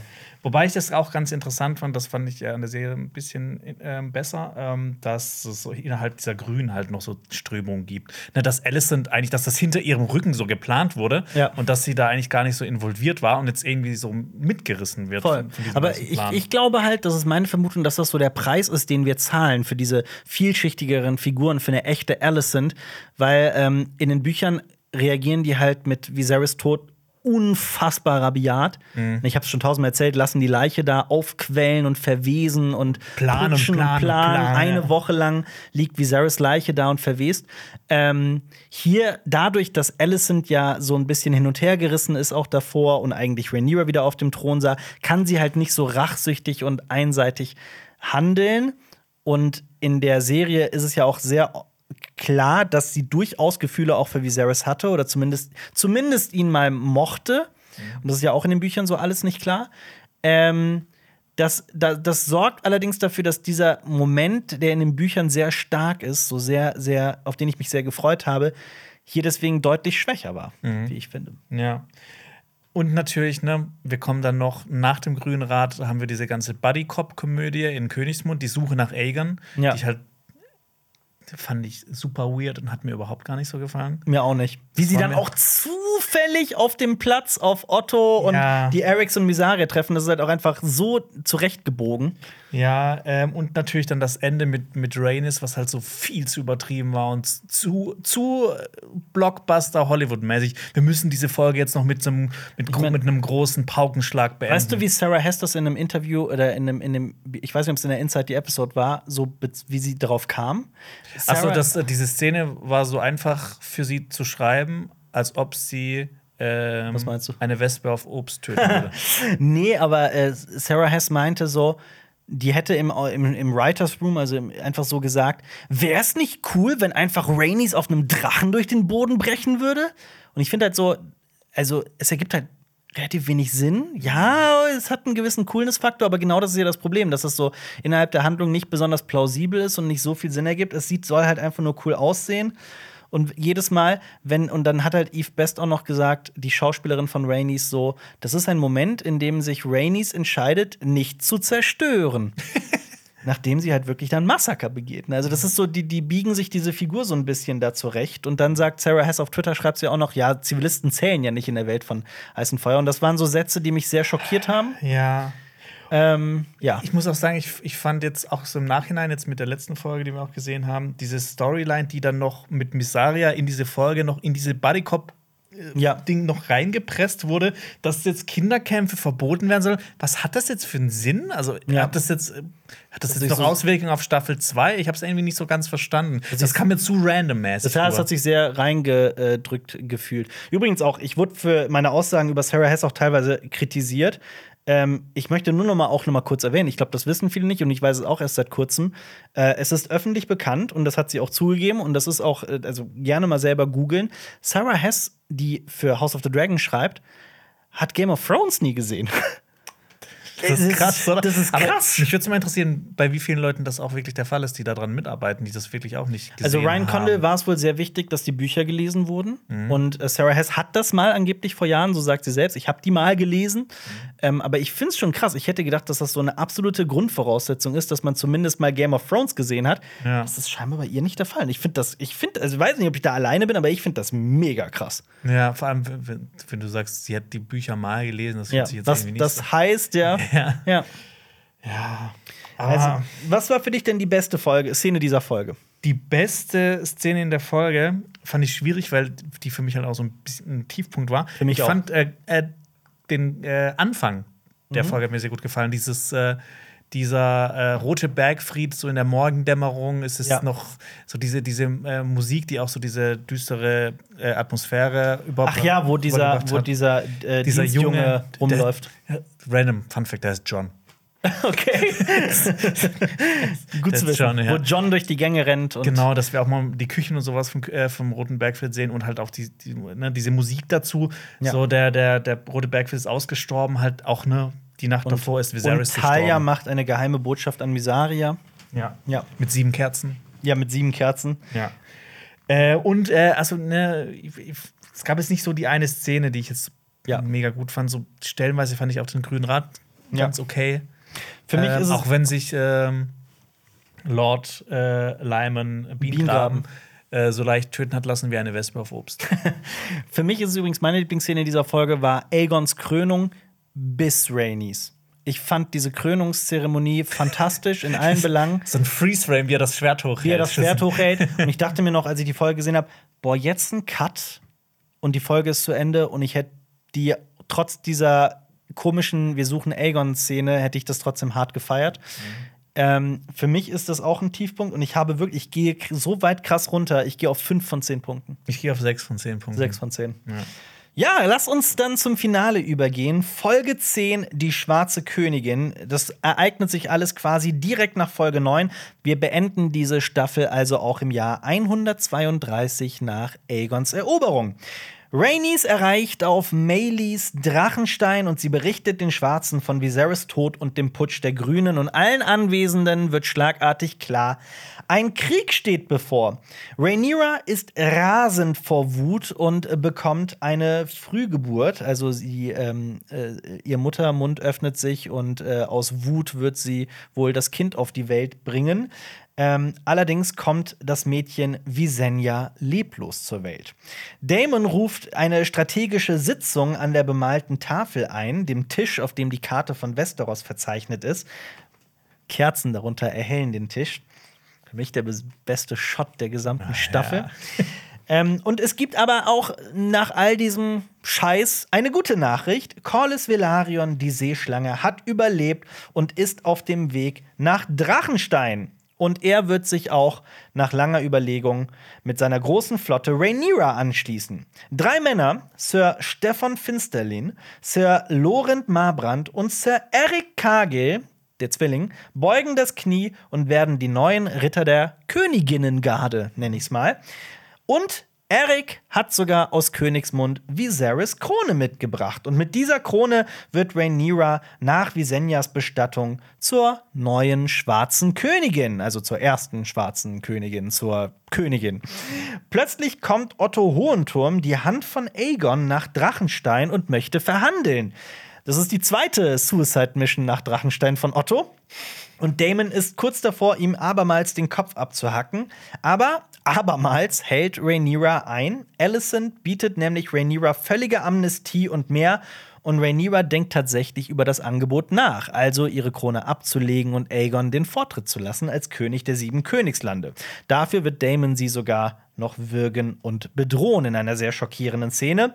Es sieht allgemein nicht gut aus für die Schwarzen. Trotz der Übermacht mit den Drachen brauchen sie einfach mehr Lords, mehr Häuser, mehr Soldaten und Daemon möchte in die Flusslande reisen nach Harrenhal, um dort eine Armee aufzustellen. Mit Corlys Flotte wollen sie die Meerenge abriegeln. Dafür bewacht Rhaenys auf ihrem Drachen Maelys die Gurgel, also die Passage zwischen Driftmark und dem Festland. Rhaenyras Söhne Jace und Luke bieten an, zu verschiedenen Häusern zu fahren, um Unterstützer zu gewinnen. Und so wird entschieden, Jace soll nach Hohenehr ins Grüne Tal und dann anschließend nach Winterfell in den Norden. Witzig, dass du fahren sagst. Äh, das ist ja eigentlich auch fliegen. fliegen, ja, fliegen. Und Luke soll nach Sturmkap fliegen, um die Baratheons an ihre Eide zu erinnern. Das passiert, denn in Sturmkap trifft Luke auf Lord Boros Baratheon, der, ja, dessen Vater eigentlich Rhaenyra die Treue geschworen hatte, aber Boros ist aus einem anderen, viel schlechteren Holz geschnitzt. Er hat bereits einen Deal mit den Grünen ausgehandelt. Denn Luke ist nicht alleine in Sturmkap, außerdem ist dort Aemond ein Auge.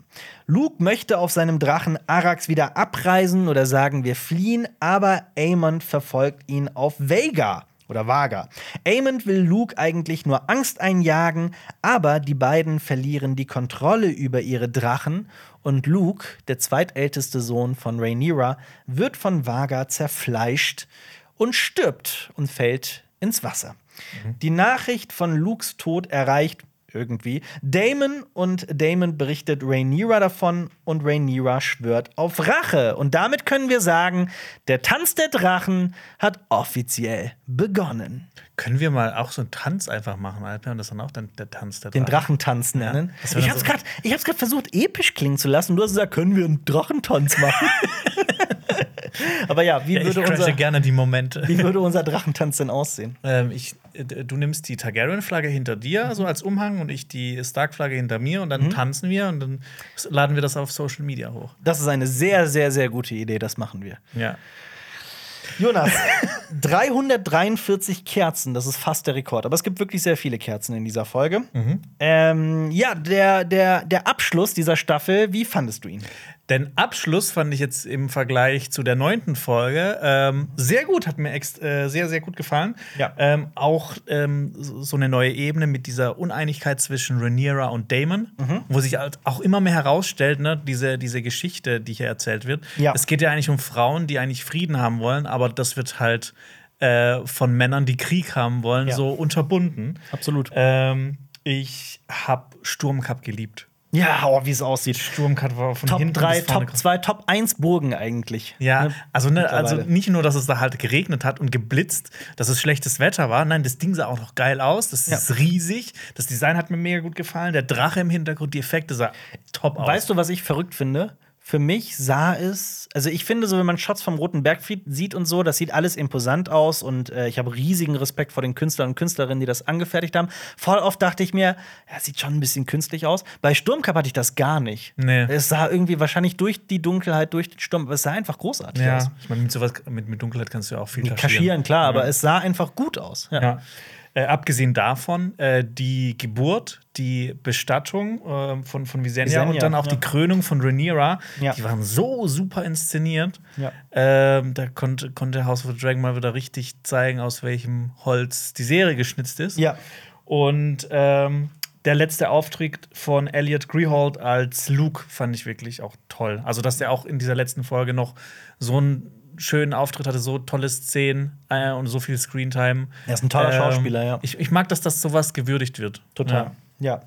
Wie war es bei dir? Ähm, ich fand, also für Buchleser und Leserinnen gab es eigentlich am Ende einen echt brisanten, hochinteressanten Twist. Ja. Nämlich, dass äh, Aemond gar nicht mit Absicht agierte, sondern dass es einfach nur so ein Lausbubenstreich war, mhm. Luke eigentlich ein bisschen Angst einzujagen, der aber völlig nach hinten losging und dann auch von der Geschichtsschreibung zu einem blutrünstigen Mord umgeschrieben wird. Und ich fand diesen Twist so wahnsinnig, wahnsinnig clever. Mhm. Ähm, ich war sogar, ich weiß noch, im allerersten Moment, als ich, als ich den so langsam begriffen habe, war ich, ich war das genaue Gegenteil. Ich dachte so, was ist denn das für ein Scheiß? So, mhm. ah, die Serie traut sich wieder nicht, ah, was für ein, was für ein Kack. Aber wirklich so fünf Sekunden später hat es plötzlich Klick gemacht in meinem Hirn. Und ich dachte mir, Moment mal, das ist eigentlich, ist das echt intelligent gemacht. Also so wie, wie die Geschichtsschreibung sich halt oft von der Realität einfach ähm, die Realität überflügelt, weil es eben so einfacher zu erzählen ist, als Aemond hat Luke umgebracht und damit den Tanz der Drachen begonnen. Ja, und dafür ist er ein Monster und wir sind jetzt nicht traurig, wenn der stirbt. Oder? Ja, hm. und ich fand's wirklich gut so. Also von daher, das ist so ein Twist, auch wieder so einer der Momente, wo ich gesagt habe, das ist eine clevere Änderung vom, von der Serie. Ähm, ich fand die gesamte Inszenierung fantastisch, wie dieser Drachenkampf aussah, mhm. fand ich herrlich. Ich habe äh, erst heute noch ein Interview mit George. Ja, bitte, wolltest du was sagen? Sorry. Nee, nee, das ich wollte heute noch ein Interview mit George R. R. Martin gesehen, wo er halt darüber gesprochen hat, dass ähm, er hat die Folgen final wie alle anderen gesehen, im, mhm. ne, auf, also im Fernsehen. Mhm. Ähm, und also in den USA und Echt? Das, der hat sich nicht vorab sehen Doch, dürfen? der hat Rohschnitte gesehen. Also so. erste Version, die aber der hat gesagt, die sahen halt natürlich ganz anders aus. Ja. Der hat zum Beispiel erzählt, und das fand ich sauwitzig, also erstmal meinte er hier, also das war überhaupt kein Vergleich ne, zu dem, wie es fertig war. Er hat zum Beispiel äh, in der Jagdfolge, das war ja die dritte Folge, mhm. da, äh, wo Viserys den, den Hirsch mit einem Speer, mit diesem Lannister-Speer ähm, niederschlägt. Ne? Ja. Weißt du, was er gesehen hat im Rohschnitt? Dass, äh, dass, äh, dass äh, Viserys irgendwie so eine grüne Puppe sticht oder sowas. Nicht eine Puppe, das waren zwei Männer, Stand-ins in blauen Morph-Suits und der eine hat halt den anderen so, so in der Hocke, in, so, so bückend umarmt von hinten, so, weißt du? Ja. Also er war quasi der hintere Teil von dem Hirsch. Und da hat halt dann Paddy Considine mit so einem, ja, auch mit so einem grünen Stab, ne, so einem Ding hat er so drauf eingeschlagen oder was auch immer. Äh, und so hat der es halt gesehen und musste sich dann vorstellen, ja, ja, wenn es dann fertig ist, Ja. ist da ein Hirsch. Ja. ähm, Finde ich sauwitzig. Aber ich fand wirklich diesen Drachenkampf, fand ich also diese, diese, wie das inszeniert war, wie das aussah, war für mich eine 11 von 10. Ich Äh, bin es- in den, begeistert. in den USA werden ja äh, zusätzlich zu den Folgen und zu Inside the Episode noch mal so kleine Dokus immer zu jeder Folge rausgebracht. Äh, nicht- beziehungsweise auch so folgenübergreifend teilweise. Und da haben die auch, ähm, manchmal laden die so kurze Clips auch noch auf dem Game of Thrones Kanal hoch. Ja. Und da war auch einer, äh, da haben die gezeigt, wie die das gedreht haben, diesen Drachenkampf. diesen Drachenkampf. Ja. Und das, das sieht schon im Studio ziemlich geil aus. Ja, okay, Also ne, der, der sitzt dann so ja. auf so einem komischen motorisierten Sitz und sowas, aber so Ja. alles, was, was äh, den Hintergrund angeht, das haben die auch mit diesem äh, Stagecraft gemacht, also mit diesem großen Bildschirm quasi. Mhm. Ja. Ähm, und auch so Regen und sowas auf den äh, und Wind und Geil. sowas. Das sieht ziemlich geil aus. Ich meine, genau das meine ich halt mit Weiterentwicklung von Game of Thrones. Es hat ja mit Dannys, äh, ähm, also mit Daenerys äh, Drachenflügen und so weiter begonnen, dass sie das irgendwie so ein bisschen so gelernt haben, wie man das Mhm. möglichst cool umsetzt. Ähm, und das hier ist ja absolut, für mich ist es absolute Perfektion. Also Ja. diese, das sah, ich hätte das auch mir, ich habe mir das nie geiler vorgestellt. Ich fand es unglaublich gut umgesetzt. Ja, und ich meine, kannst der Drachen, da werden Drachen gegeneinander kämpfen. Ja. Und ich meine, jetzt wissen wir, das wird auch geil aussehen. Ja. Ich möchte nur drei Sachen sagen, die mich gestört haben. Die sage ich und die meine ich. Und ich weiß, in den Kommentaren waren viele dagegen, aber ich stehe dazu. Ich finde die Sinneswandel von Corliss zu plötzlich. Gerade so dieses, ähm, gerade die ganze, dieses, diese Sache um Lenor und wie das. Eigentlich denken ja alle, dass Rhaenyra und Daemon Lenor umgebracht haben und dass, dass, das, dass die sich nicht aussprechen, dass das nicht thematisiert wird, das fehlt mir. Warum sagen die denn nicht einfach, ey, der ist in Essos? Wer wollte, haben das nur fingiert? Gute Frage. Also macht es wahrscheinlich deutlich komplizierter, diese Ehe zwischen Damon und Rhaenyra, aber gute Frage. Aber also, ne, das ist halt einfach, das sind so Momente, die mir dann zu sehr so abgefrühstückt werden. Oder auch, dass Sir Harold Westerling nicht thematisiert wurde. Das fand ich krass, diese Storyline, dass sie einfach. Also, Zu wenig Zeit Ich meine, der wird in. Staffel 2 hundertprozentig in irgendeiner Form vorkommen. Aber halt so, das wird nicht erklärt, wieso bei Lord Caswell so ein Riesenfass aufgemacht wird, dass er halt nicht da rausgelassen wird. Dass er echt viel Screentime bekommt. Ja, während halt Sir Harold Westerling da seinen Umhang ablegen darf und gehen darf. Also das ist schon irgendwie für mich dann das ne, das, das passt nicht zueinander. Sage ich, ich äußere das jetzt nicht als große Kritik, sondern irgendwie das ist schon so eine Sache, wo ich mich frage, ja, warum habt ihr das nicht erzählt? Mhm. Und das dritte? Und das dritte wäre, dass sich, aber das ist halt einfach so der, der Sinn dieser ersten Staffel, dass sich diese gesamte erste Staffel noch so ein bisschen wie Vorgeplänkel anfühlt.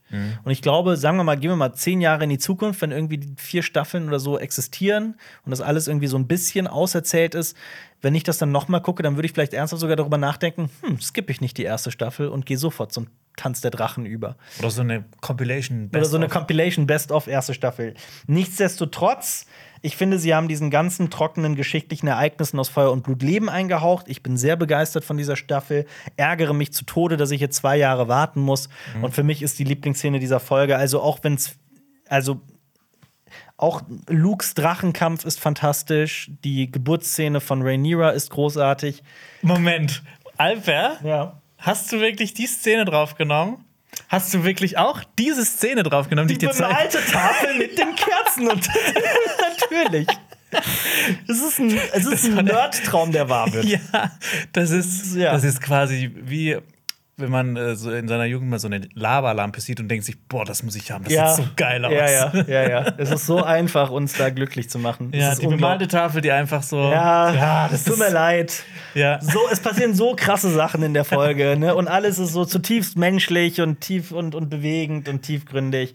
Äh, scheiß drauf, es ist die bemalte Tafel. ja. Ich habe das sogar, ich habe da sogar ein Ausrufezeichen noch. Auf jeden Fall. Und jetzt können wir auch darüber sprechen. Äh, übrigens, äh, das, ähm, nächste Woche bringen wir ja ein Kommentare-Kommentier-Special, wo wir auf die Kommentare von den Leuten eingehen. Ich hatte ja bereits zwei, drei Ungenauigkeiten auf der bemalten Tafel benannt. Ne? Also Harrenhal ist wirklich falsch positioniert oder äh, so ein Stadtnamen, der nicht passen sollte.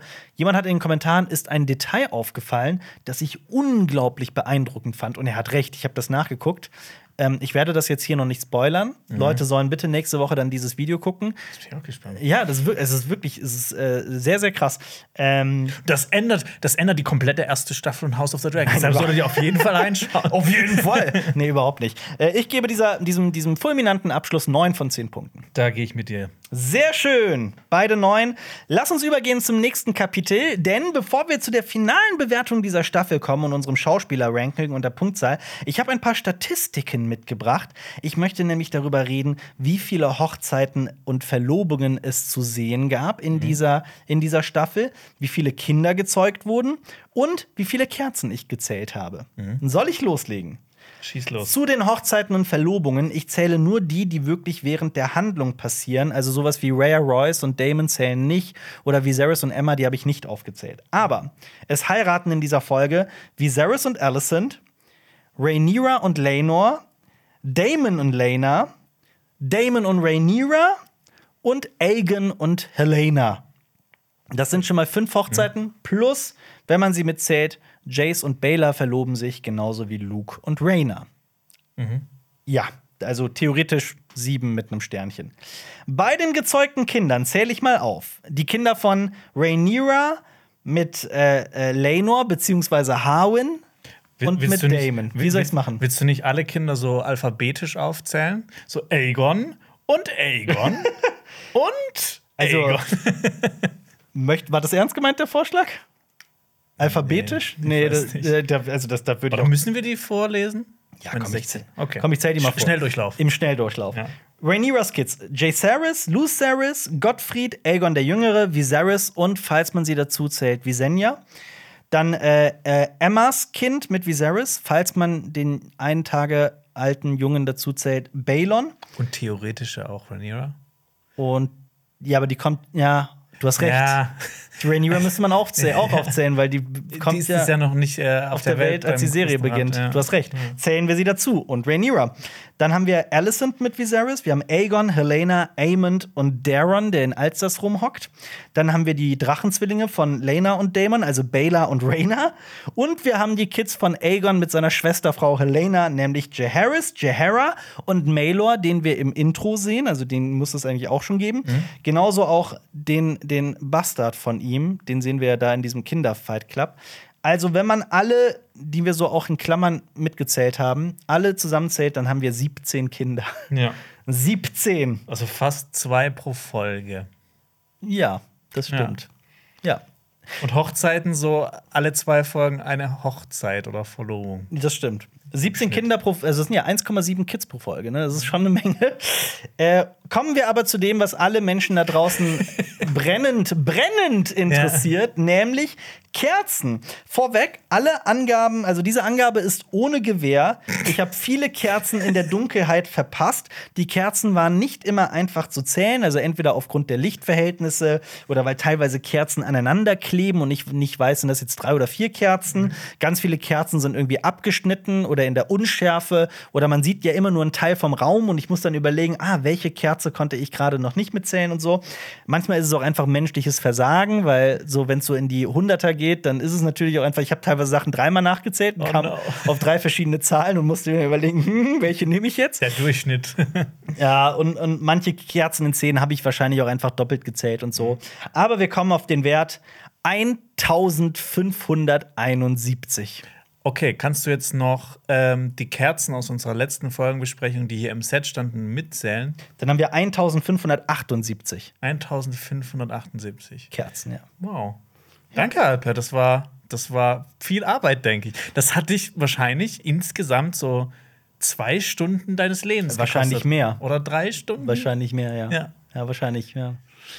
Das ist so Lebenszeit, die ich nie wieder bekommen werde, aber ähm. Punkt. Wir werden das natürlich auch in der zweiten Staffel äh, Wir? fortführen. Ich sag jetzt einfach mal wir. aber ja, werden wir.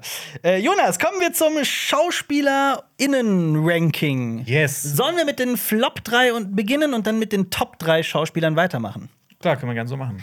Wie machen wir es? Hast du, hast du da einen Plan? Auf Flop 3 bei mir, auf Ja. Platz 3, habe ich.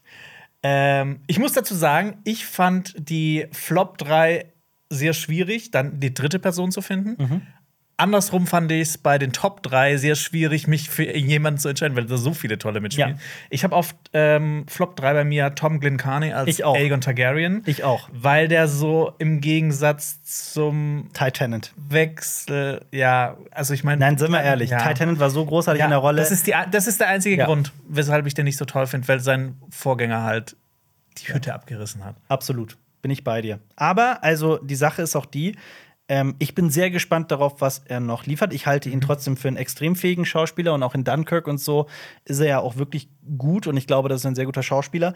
Ähm, aber ja, das ist halt unsere Meinung. Das ist halt aber. Viele Leute da draußen werden es auch ganz anders sehen. Viele Leute sehen Amond viel kritischer, also Ewan Mitchell viel kritischer als wir. Ja. Aber also ja, für mich, ich bin da ganz bei dir. Ich glaube, unsere Flop 3 ist gleich. Auch wenn wir uns nicht abgesprochen haben. Ja, ist bei dir auf Platz 2 auch ein, ein Mann, Ein Königsmacher. ein Königsmacher, ja. Fabian Franke, der Sir Christon Kraut spielt, der nicht alternde, aber daran liegt's gar nicht. Äh, ich fand einfach die, ich fand das tatsächlich schauspielerisch, ich war dann nicht so begeistert, mich hat das irgendwie nicht so gecatcht.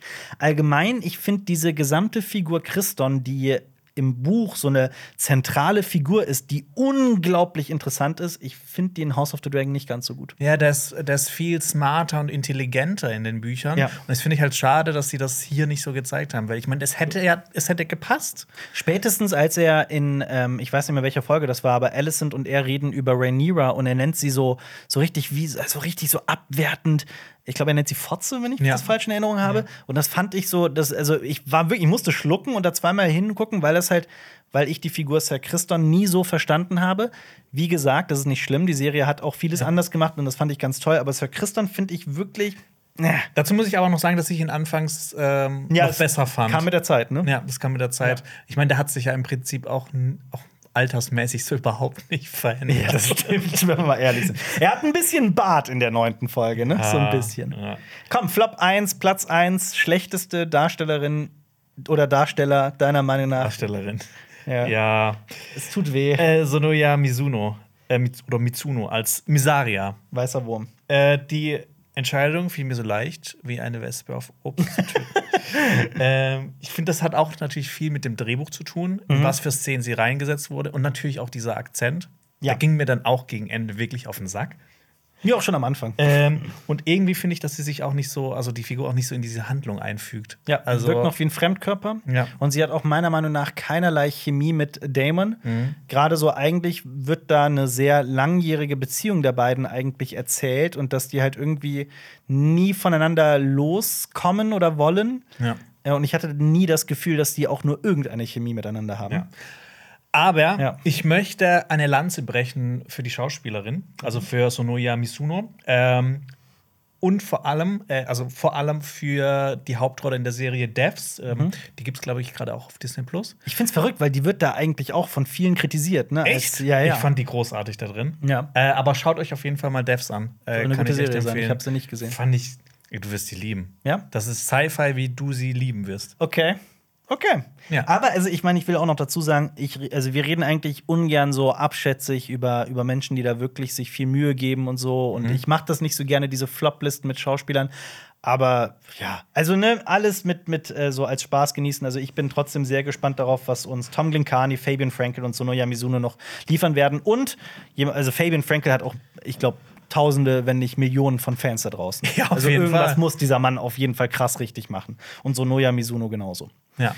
Ähm, Top 3. Wer waren deine Top 3? ich glaube, da bin unterscheiden wir uns. Mega gespannt, was du sagst. Ich fand das aber auch ultra schwierig. Dann lass doch so mal, du machst erst deine Top 3, dann mache ich meine. Oder andersrum. 3, 3, 2, Ja, 2, okay, 1, okay, dann mach da ist doch bei dir auf Platz 3. Ähm, boah, ich bin mal gespannt, was. Äh, was äh, ich, schreibt ihr auch mal gerne in die Kommentare, Ja, eure Top wie es bei euch aussieht. Bei mir auf Platz 3 ist Emma Darcy als Rhaenyra Targaryen. Ah, das war klar und das ist auch berechtigt, aber ich habe Emma Darcy nicht in meiner Top 3, auch wenn ich Emma Darcy ganz großartig finde in der Rolle, aber ich habe mich so schwer getan. Ja, ich finde, äh, Emma musste in riesige Fußstapfen treten, Ja. die Millie Alcock halt hinterlassen hat. Großartig war in der Und Rolle. ich finde, das muss man erstmal schaffen. Also auch nach fünf Folgen, wo sich halt Millie Alcock quasi so ein krasses Standing bei so vielen Fans Ja. erarbeitet hat. Ja. Dass das, schaff, das zu schaffen, das nochmal zu übertrumpfen, das fand ich wirklich ja. eine ne, ne krasse Leistung. Auf jeden Fall. Ich war anfangs auch skeptisch, aber spätestens nach der äh, Geburtsszene, direkt in der fünften Folge, war ich hin und weg. Ja. Also, Ja. äh, meine Platz 3, Emma Darcy. Emma Darcy hätte es auch verdient, in meiner Top 3 zu sein. Weißt du, wen ich auf der 3 habe? Hast du Millie Alcock? Nein. Wen ich so ein bisschen unterschätzt finde, aber ich fand sie als Schauspielerin einfach.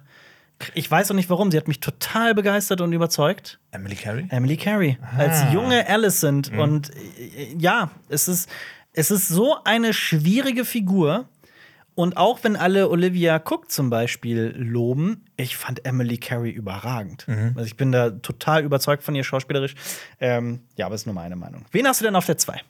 Auf der 2 hätte ich niemals gedacht, dass ich sowas sagen werde. Matt Aber Smith? Matt Smith Ich als auch. Damon Targaryen. Damon fucking Targaryen. Ich hatte meine Vorteile gegen ihn, vor allem, weil ich halt dieses Jahr auch Morbius gesehen habe, Mhm. den ich halt schrecklich fand. Ja, ich habe Last Night in Zoo gesehen, fand Matt Smith da auch nicht gut drin. Ja, und ich fand, boah, ich, bitte kreuze ich mich nicht.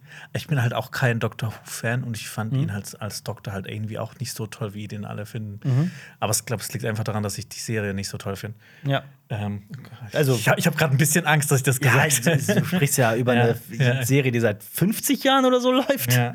Äh, ja, aber Matt Smith, äh, der spielt einfach einen absoluten Badass. Ja. Ähm, ich finde, man merkt ihm richtig an, wie viel Spaß ihm diese Rolle gemacht hat. Und ich finde, das hat sich auch auf mich so übertransportiert. Ja. Ähm, ich werde auch auf seiner Figur, ich finde die so mysteriös. Ich werde Ja. ganz oft nicht aus dem Schlauen. Ambivalent, ja. Deshalb ähm, die auch so interessant.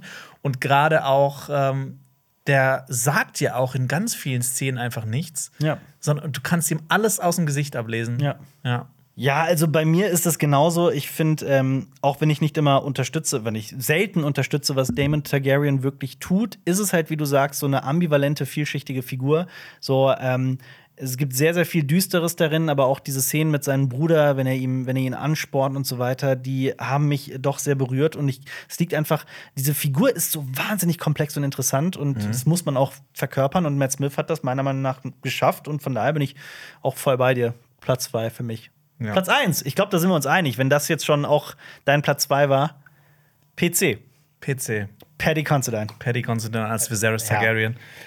Ähm, Was ich der meine, Viserys gegeben hat, das kann man gar nicht in Worte ich fassen. mein, der hat ja von der ersten Folge bis zur achten Folge, der hat da quasi ein komplettes Leben von einem Mann gespielt. Also auch diesen langsamen Ja. körperlichen Verfall. Ja. Ich meine, das muss man erst mal schaffen. Also so diese, diese verschiedenen Stadien auch so seines körperlichen Verfalls so darstellen zu können. Wenn selbst George R. R. Martin sagt, Paddy Considines Viserys ist tausendmal besser als der Viserys, den ich mir ausgedacht habe, dann ist das schon die, der, der Ritterschlag. Mhm. Dann zeigt das schon, was dieser Mann geschafft hat. Und ja, ich bin voll bei dir. Also Viserys ist großartig. Also gerade auch- bis, von vorne bis hinten. Gerade auch mit der letzten Folge hat das gerade auch noch mal so noch mal so einen Der Stempel drunter Folge? gesetzt. Du bist der achten. Also seiner ja, ja. letzten seiner Folge. letzten Folge, ja. Voll. Ja. Ja, total. Punkt. Ja. Gut, schön, dass wir uns einig sind. Jonas, wie fandest du diese Staffel? Ja, cool. Gut, danke schön fürs Zuhören. äh, Wie fand ich die Staffel? Ja, das ist eine große Frage, ne? mach mal so dein Schlussfazit. Lass mal wirklich langsam Richtung Ende bewegen. Ja, also ich fand die im Großen und Ganzen ähm, fantastisch. Ich, ich, habe es immer wieder gesagt und ich sage es jetzt noch mal. Äh, diese Serie hat es geschafft, diese alte Liebe, dieses alte Feuer in mir wieder zu entfachen für diese ganze Welt von Eis und Feuer. Ähm, ich finde, das hat alles Positive aus den ersten Game of Thrones Staffeln genommen, hat aus den Fehlern auch manchmal so ein bisschen gelernt und hat noch das Budget von der achten Staffel genommen, Ja. hat daraus eine, eine Serie gemacht, die sich, die aussieht und sich anfühlt wie nur wenige andere, andere Serien. Ja. Äh, also ich meine, dieses Jahr haben wir auch echt ein krasses Serien, äh, Serienjahr und ähm, House of the Dragon ist mein absolutes Highlight. Ähm, ich finde es krass, was da alles passiert, was in der Handlung passiert. Ähm, einfach auch, wa- was, was ich mir auch noch mal so in, in der Vorbereitung für die Folge noch mal so angeguckt habe, wie Viserys da eigentlich für uns live vermodert, so von Folge zu Folge. Ja. Ähm, oder dass zum Beispiel Craigers Dreha Ja. mal ein Antagonist war und so ab der dritten Folge einfach nicht mehr. Und ich habe den teilweise auch Vergessen. vergessen so, Ja. ach stimmt, den gab es ja auch noch. Ja. Äh, also, dass es so viele Highlights auch gab, ähm, dass man unter diesen ganzen Highlights einfach auch wieder welche vergisst. Ja. Ähm, wir haben auch, ähm, was du auch schon gesagt hast, äh, das hat diesem, diesen trockenen, in Anführungsstrichen, Buch einfach Leben eingehaucht und auch diese kleinen ich sag mal, Lore-Anpassungen, Mhm. so, äh, wo, wo die Serie halt so ein bisschen einen anderen Weg gegangen ist als die Bücher, habe ich sehr geschätzt an der Serie. Also fand ich auch viel besser noch als in den Büchern. Ähm, Gerade, ne, dass aus Rhaenyra und aus Alicent einfach so vielschichtige, interessante Figuren gemacht werden, die einfach nicht so abgrundtief böse sind und mit denen halt man mitfiebert. Im Gegensatz zu den Büchern, wo halt du hast das Gefühl, das sind Arschlöcher, die gegen Arschlöcher kämpfen. Voll. Ja. Ähm, ich mochte das auch quasi immer so diesen, wenn man als Buchleser immer so, so die Serie mit den Büchern vergleicht, so dieser Meta-Kommentar zu, zu unzuverlässigen Quellen, weil du halt, Mhm. ne, ich meine, die Serie hat immer das, immer irgendwas genommen, was eine dieser drei Quellen, also äh, Septon Constance, Meister Orwell oder äh, Munkun. Pilz, gesagt Munkun, hab. Nicht Orwell. Achso, ja. Ähm, genau, dass, dass, dass man die quasi sich immer so, so ja, die, die, die, Kirschen so rausgepickt haben Ja. aus diesen Invasionen. Ähm, Schauspielerinnen, Schauspieler fand ich bis auf wenige Aufnahmen, äh, Ausnahmen äh, einfach Bombe. Ja. Viele von denen leben halt auch einfach ihre Figuren. Und ähm, ich, ja, das. Ich, ich finde, es, die, die haben es halt geschafft, so einen emotionalen Kern zu erschaffen, den die Bücher nicht so haben. Und ähm, ich freue mich so sehr auf Staffel 2. Ähm, so, soll ich noch die Negativpunkte auch noch sagen? Ja, hau rein. Doch, Okay. mach, dann mache Ja. ich gleich meinen Teil und dann machen wir die Punkte. Äh, ja, also ich finde, zwischendrin gab es so ein paar Zeitsprünge, die ziemlich wild waren. Ähm, Gerade so dieser 10-Jahres-Sprung, wo halt in der Zwischenzeit so viel passiert, was halt einfach nicht erzählt wird. Äh, ich hätte gern mehr von der Beziehung zwischen Harwin und Rhaenyra gesehen, äh, zum Beispiel. Ähm, aber auch so Sachen fand ich auch so gerusht, so wie das Feuer in Harrenhal, das ging mir einfach ein bisschen zu schnell. Ich finde, gerade gegen Ende haben sie dieses Gleichgewicht zwischen den Grünen und den Schwarzen nicht mehr ganz so gut hinbekommen wie am Anfang, weil gerade Otto und Laris am Ende echt evil sind, finde ich. Ähm, es gab so ein, zwei Sachen, die waren auch so 0815 Hollywood, die hätte ich halt auch nicht so gern gesehen. So Laris Kraft als äh, klassischer Bond-Bösewicht, der halt auch viel zu früh schon revealed wurde, finde ich. Ähm, Oder Rainys so. Ausbruch aus der Drachengrube oder die Bodycop-Komödie in Königsmund. Ich meine, das sind jetzt alles Sachen aus einer Folge. Deshalb ist Zwei es traurig, ja. ne? Und natürlich noch eine Sache, die mich am meisten gestört hat, dass halt so wichtige Grundmotive aus äh, der Welt von Eis und Feuer, das Wie das Gastrecht meinst du? wie das Gastrecht Mhm. oder halt auch wie dieses Rainys Mord an diesen zahlreichen Leuten, wie das halt einfach so abgetan wurde und Ja. äh, Sir Christons einfach nicht Mord. mehr, nicht mehr, nicht mehr Ja. irgendwie eine Rolle gespielt hat. Ähm, genau, aber trotzdem, ich finde die positiven Punkte über, äh, überwiegen die negativen bei weitem. Kann ich nur zustimmen. Ähm, ich finde auch, die Serie erzählt einfach zehnmal so viel wie andere Shows. Du hast schon so viel gesagt, deswegen werde ich jetzt auch in meinem Fazit vieles überspringen. Ich finde auch dieses Motiv mit den vielen Geburten, das ist nicht nur fürs Spektakel da. Also die Männer entscheiden ja wirklich in dieser Welt, sowohl bei Emma als auch bei Lena, über die Körper der Frauen. Und Rhaenyra ist so die einzige, die da selbstbestimmt agiert eigentlich. Oder Rhaenyra und Allison tun es auf sehr unterschiedliche Weisen. Das sind alles, da wird sehr, sehr viel Interessantes, Menschliches erzählt. Also inhaltlich bin ich komplett bei dieser Show. Finde die Inszenierung, die steht über allen Dingen. So allein wie das, das wie, wie diese Serie aussieht, hat mich total begeistert. Genau wie bei dir auch das Schauspiel und wie viel Leben diesen Figuren eingehaucht wurde. Äh, ich bin da voll bei dir. Im Großen und Ganzen bin ich begeistert von dieser Staffel. Ähm, will das jetzt gar nicht alles aufrollen, was du eh schon gesagt hast, was ich halt alles auch wirklich unterstreichen würde. Es ist fast schon langweilig, dass wir beide da so einer Meinung sind. ähm, Aber die Serie macht es halt auch einem einfach. ja, auch bei, also, ne, es sind dann so, wenn ich dann anfange zu meckern, dann gibt es da auch teilweise Kleinigkeiten, wie ein, ein paar ulkige Perücken, die ich so ein bisschen zu ulkig fand. Oder, ähm, ja, das Alter der Figuren ist halt krass unglaubwürdig. Ne? Also, wenn die 28-jährige, ich habe das alles nachguckt, die 28-jährige Olivia Cook neben ihrer Tochter sitzt, die halt in echt vier Jahre jünger ist. Also, ich finde, äh, Fia Saban sieht jetzt nicht viel jünger aus als, als als Alicent, auch nicht Tom Glencarny oder Ewan Mitchell, also Aegon und Aemond.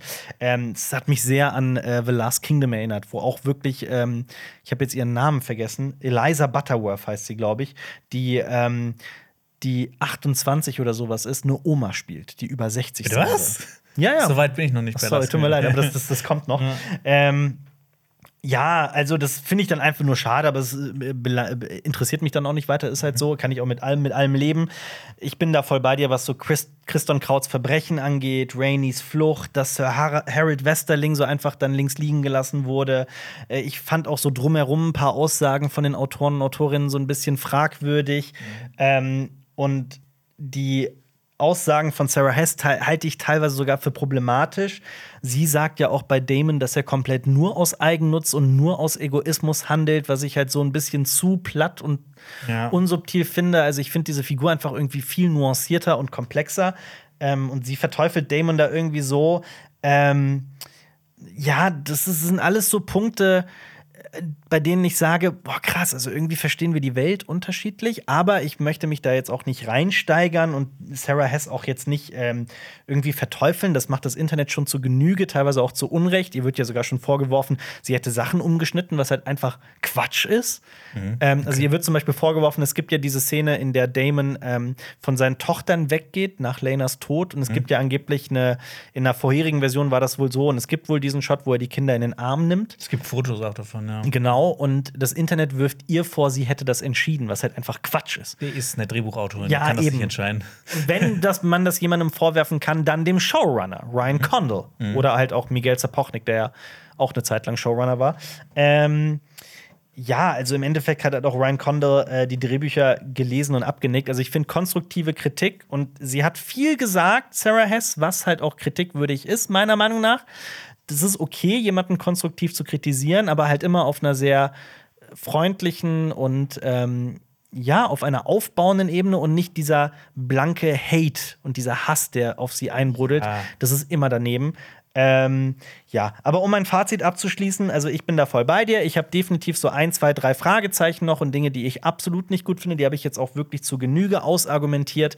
Ähm, bin aber im Großen und Ganzen sehr begeistert. Und wenn ich an mich zurückdenke vor der Staffel, als ich noch sehr skeptisch war nach der achten Staffel von Game of Thrones, ob dieses House of the Dragon was werden kann, bin ich auf Wolke 7. Ja, ich meine, wir sind auch mega dankbar dafür, dass dass es Ja. die Serie gibt. Ich meine, allein schon, was das jetzt für unseren Kanal auch gemacht hat. Ja. Und dass ihr alle Leute da draußen da zuhört und äh, äh, Aber- mit alles mit anschaut. wir Ähm, machen das ja nicht nur für die Zahlen und für die Leute Ja. da draußen, auch wir beide sind ja wieder voll im Fieber. Also das ist ja, dieses, dieses, dieses Game of Thrones Fieber, in dem wir beide ja viele Jahre gesteckt haben. Das ist ja wieder komplett da. ich meine, gestern, also zur Aufnahmezeit, äh, ist, äh, sind die Bücher gekommen, diese Rise of Das, the Dragon. das neue Buch, The Rise of the Genau, Dragon. Ja. äh, quasi auch nochmal diese ganze Geschichte nochmal erzählt, so diese erste Hälfte der Targaryen-Dynastie. Ich lag Wir wieder haben bis nachts da. Ja, wir haben uns gefreut wie so Schulkinder. Ja, voll. Ähm, und von daher, also das ist. Das werden wir über, über, übrigens auch noch besprechen. In einer Wahrscheinlich, wenn wir es schaffen, ja, aber ich denke späteren, schon, ja. Und das äh, von daher, also dass die Show das geschafft hat, das ist schon mehr als beeindruckend. Ähm, ich, guck mal, ich mache jetzt, Jonas, ich würde vorschlagen, dass wir es so machen. Ich zähle jetzt noch mal meine Punktzahl für die einzelnen Folgen auf, dann den rechnerischen Durchschnitt, dann wie viele Punkte ich der gesamten Staffel gebe und dann machst du dasselbe. Ist das Okay. Ja. Also, ich habe den Folgen gegeben 8, 9, 8, 9, 7, 8, 10, 9, 5, 9. Falls jemand gerade folgen konnte, aber das waren die Punkte, die ich vergeben habe. Der rechnerische Durchschnitt für die gesamte Staffel liegt bei 8,2. Und tatsächlich würde ich dieser Staffel 8 geben. Aber weil ich eben so beeindruckt bin davon, was diese Show, was diese erste Staffel geschafft hat, hat auch dieses Feuer wieder in mir zu wecken, gehe ich jetzt mit voller Absicht einen Punkt hoch und gebe 9 von 10 in meinem finalen Rating. Ich sage aber explizit, ein ganzer Punkt in diesen neun Punkten ist für die bemalte Tafel, die aufleuchtet. So geil fand ich das. Ja, früher wollte ich den eisernen Thron bei mir stehen haben, jetzt will ich die bemalte Auf Tafel. jeden Fall. Ja, also ich bin bei 9 von 10. Wie ist es bei dir? Bei mir ist es 9, 8, 8, 10, 9, 7, 10, 10, 6, 9. Also ich habe dreimal sogar die, die 10 gegeben. Krass. Äh, das ist ein Durchschnitt von 8,6. Und tatsächlich ähm, würde ich dieser Staffel auch 9 von 10 Punkten geben. Ja. Ähm, ne, es gibt halt so viele Kleinigkeiten, die stören, so ein, zwei größere Sachen. Wenn es die nicht gäbe, wäre das Eine 10, wäre ohne Frage. Auf jeden Fall eine 10. Ohne Frage, Und ja. das für eine, eine Staffel, die wir auch immer gesagt haben, das ist Vorgeplänkel. Vorgeplänkel, Das ist ja. noch nichts. Ja. ja. Und äh, genau, wir werden uns ja dann in zwei Jahren wieder quasi ähm, nochmal besprechen. Nein, nicht in zwei Jahren. Nächste Woche Mittwoch geht Was? es nämlich weiter. Was? Da kommentieren wir eure Kommentare. Ich habe wirklich hunderte, aber hunderte Kommentare gelesen und gepickt und gepickt und sortiert und sortiert. Und die werden wir besprechen und beantworten. Das wird mega. Abonniert Cinema Strikes Back auf YouTube, um das nicht zu verpassen. Und falls ihr zugehört habt auf, auf Spotify oder wo auch immer, dann bewertet den Podcast positiv. Das hilft uns ungemein. Ähm, wir verlinken euch, falls ihr auf YouTube zuguckt, unsere allererste Folgenbesprechung zu House of the Dragon, zu dieser ersten Folge der ersten Staffel, falls jemand überhaupt gar nicht weiß, dass wir auch die einzelnen Folgen besprochen haben, in genauso lang wie dieses Video oder dieser Podcast. Ähm, und wir verlinken euch außerdem unsere House of the Dragon Playlist, beziehungsweise die Game of Thrones Playlist oder wie auch immer man sie, die Playlist von Eis und Feuer, so nenne ich sie. Ähm, da könnt ihr auch alle möglichen Videos von uns über das Universum, über George R. R. Martins Welt einfach mal angucken, anhören, was auch immer. Vielen Dank fürs Zuhören. Ähm, ja, Vala Morgulis. Voilà, du eres. Das war ein Podcast von Funk.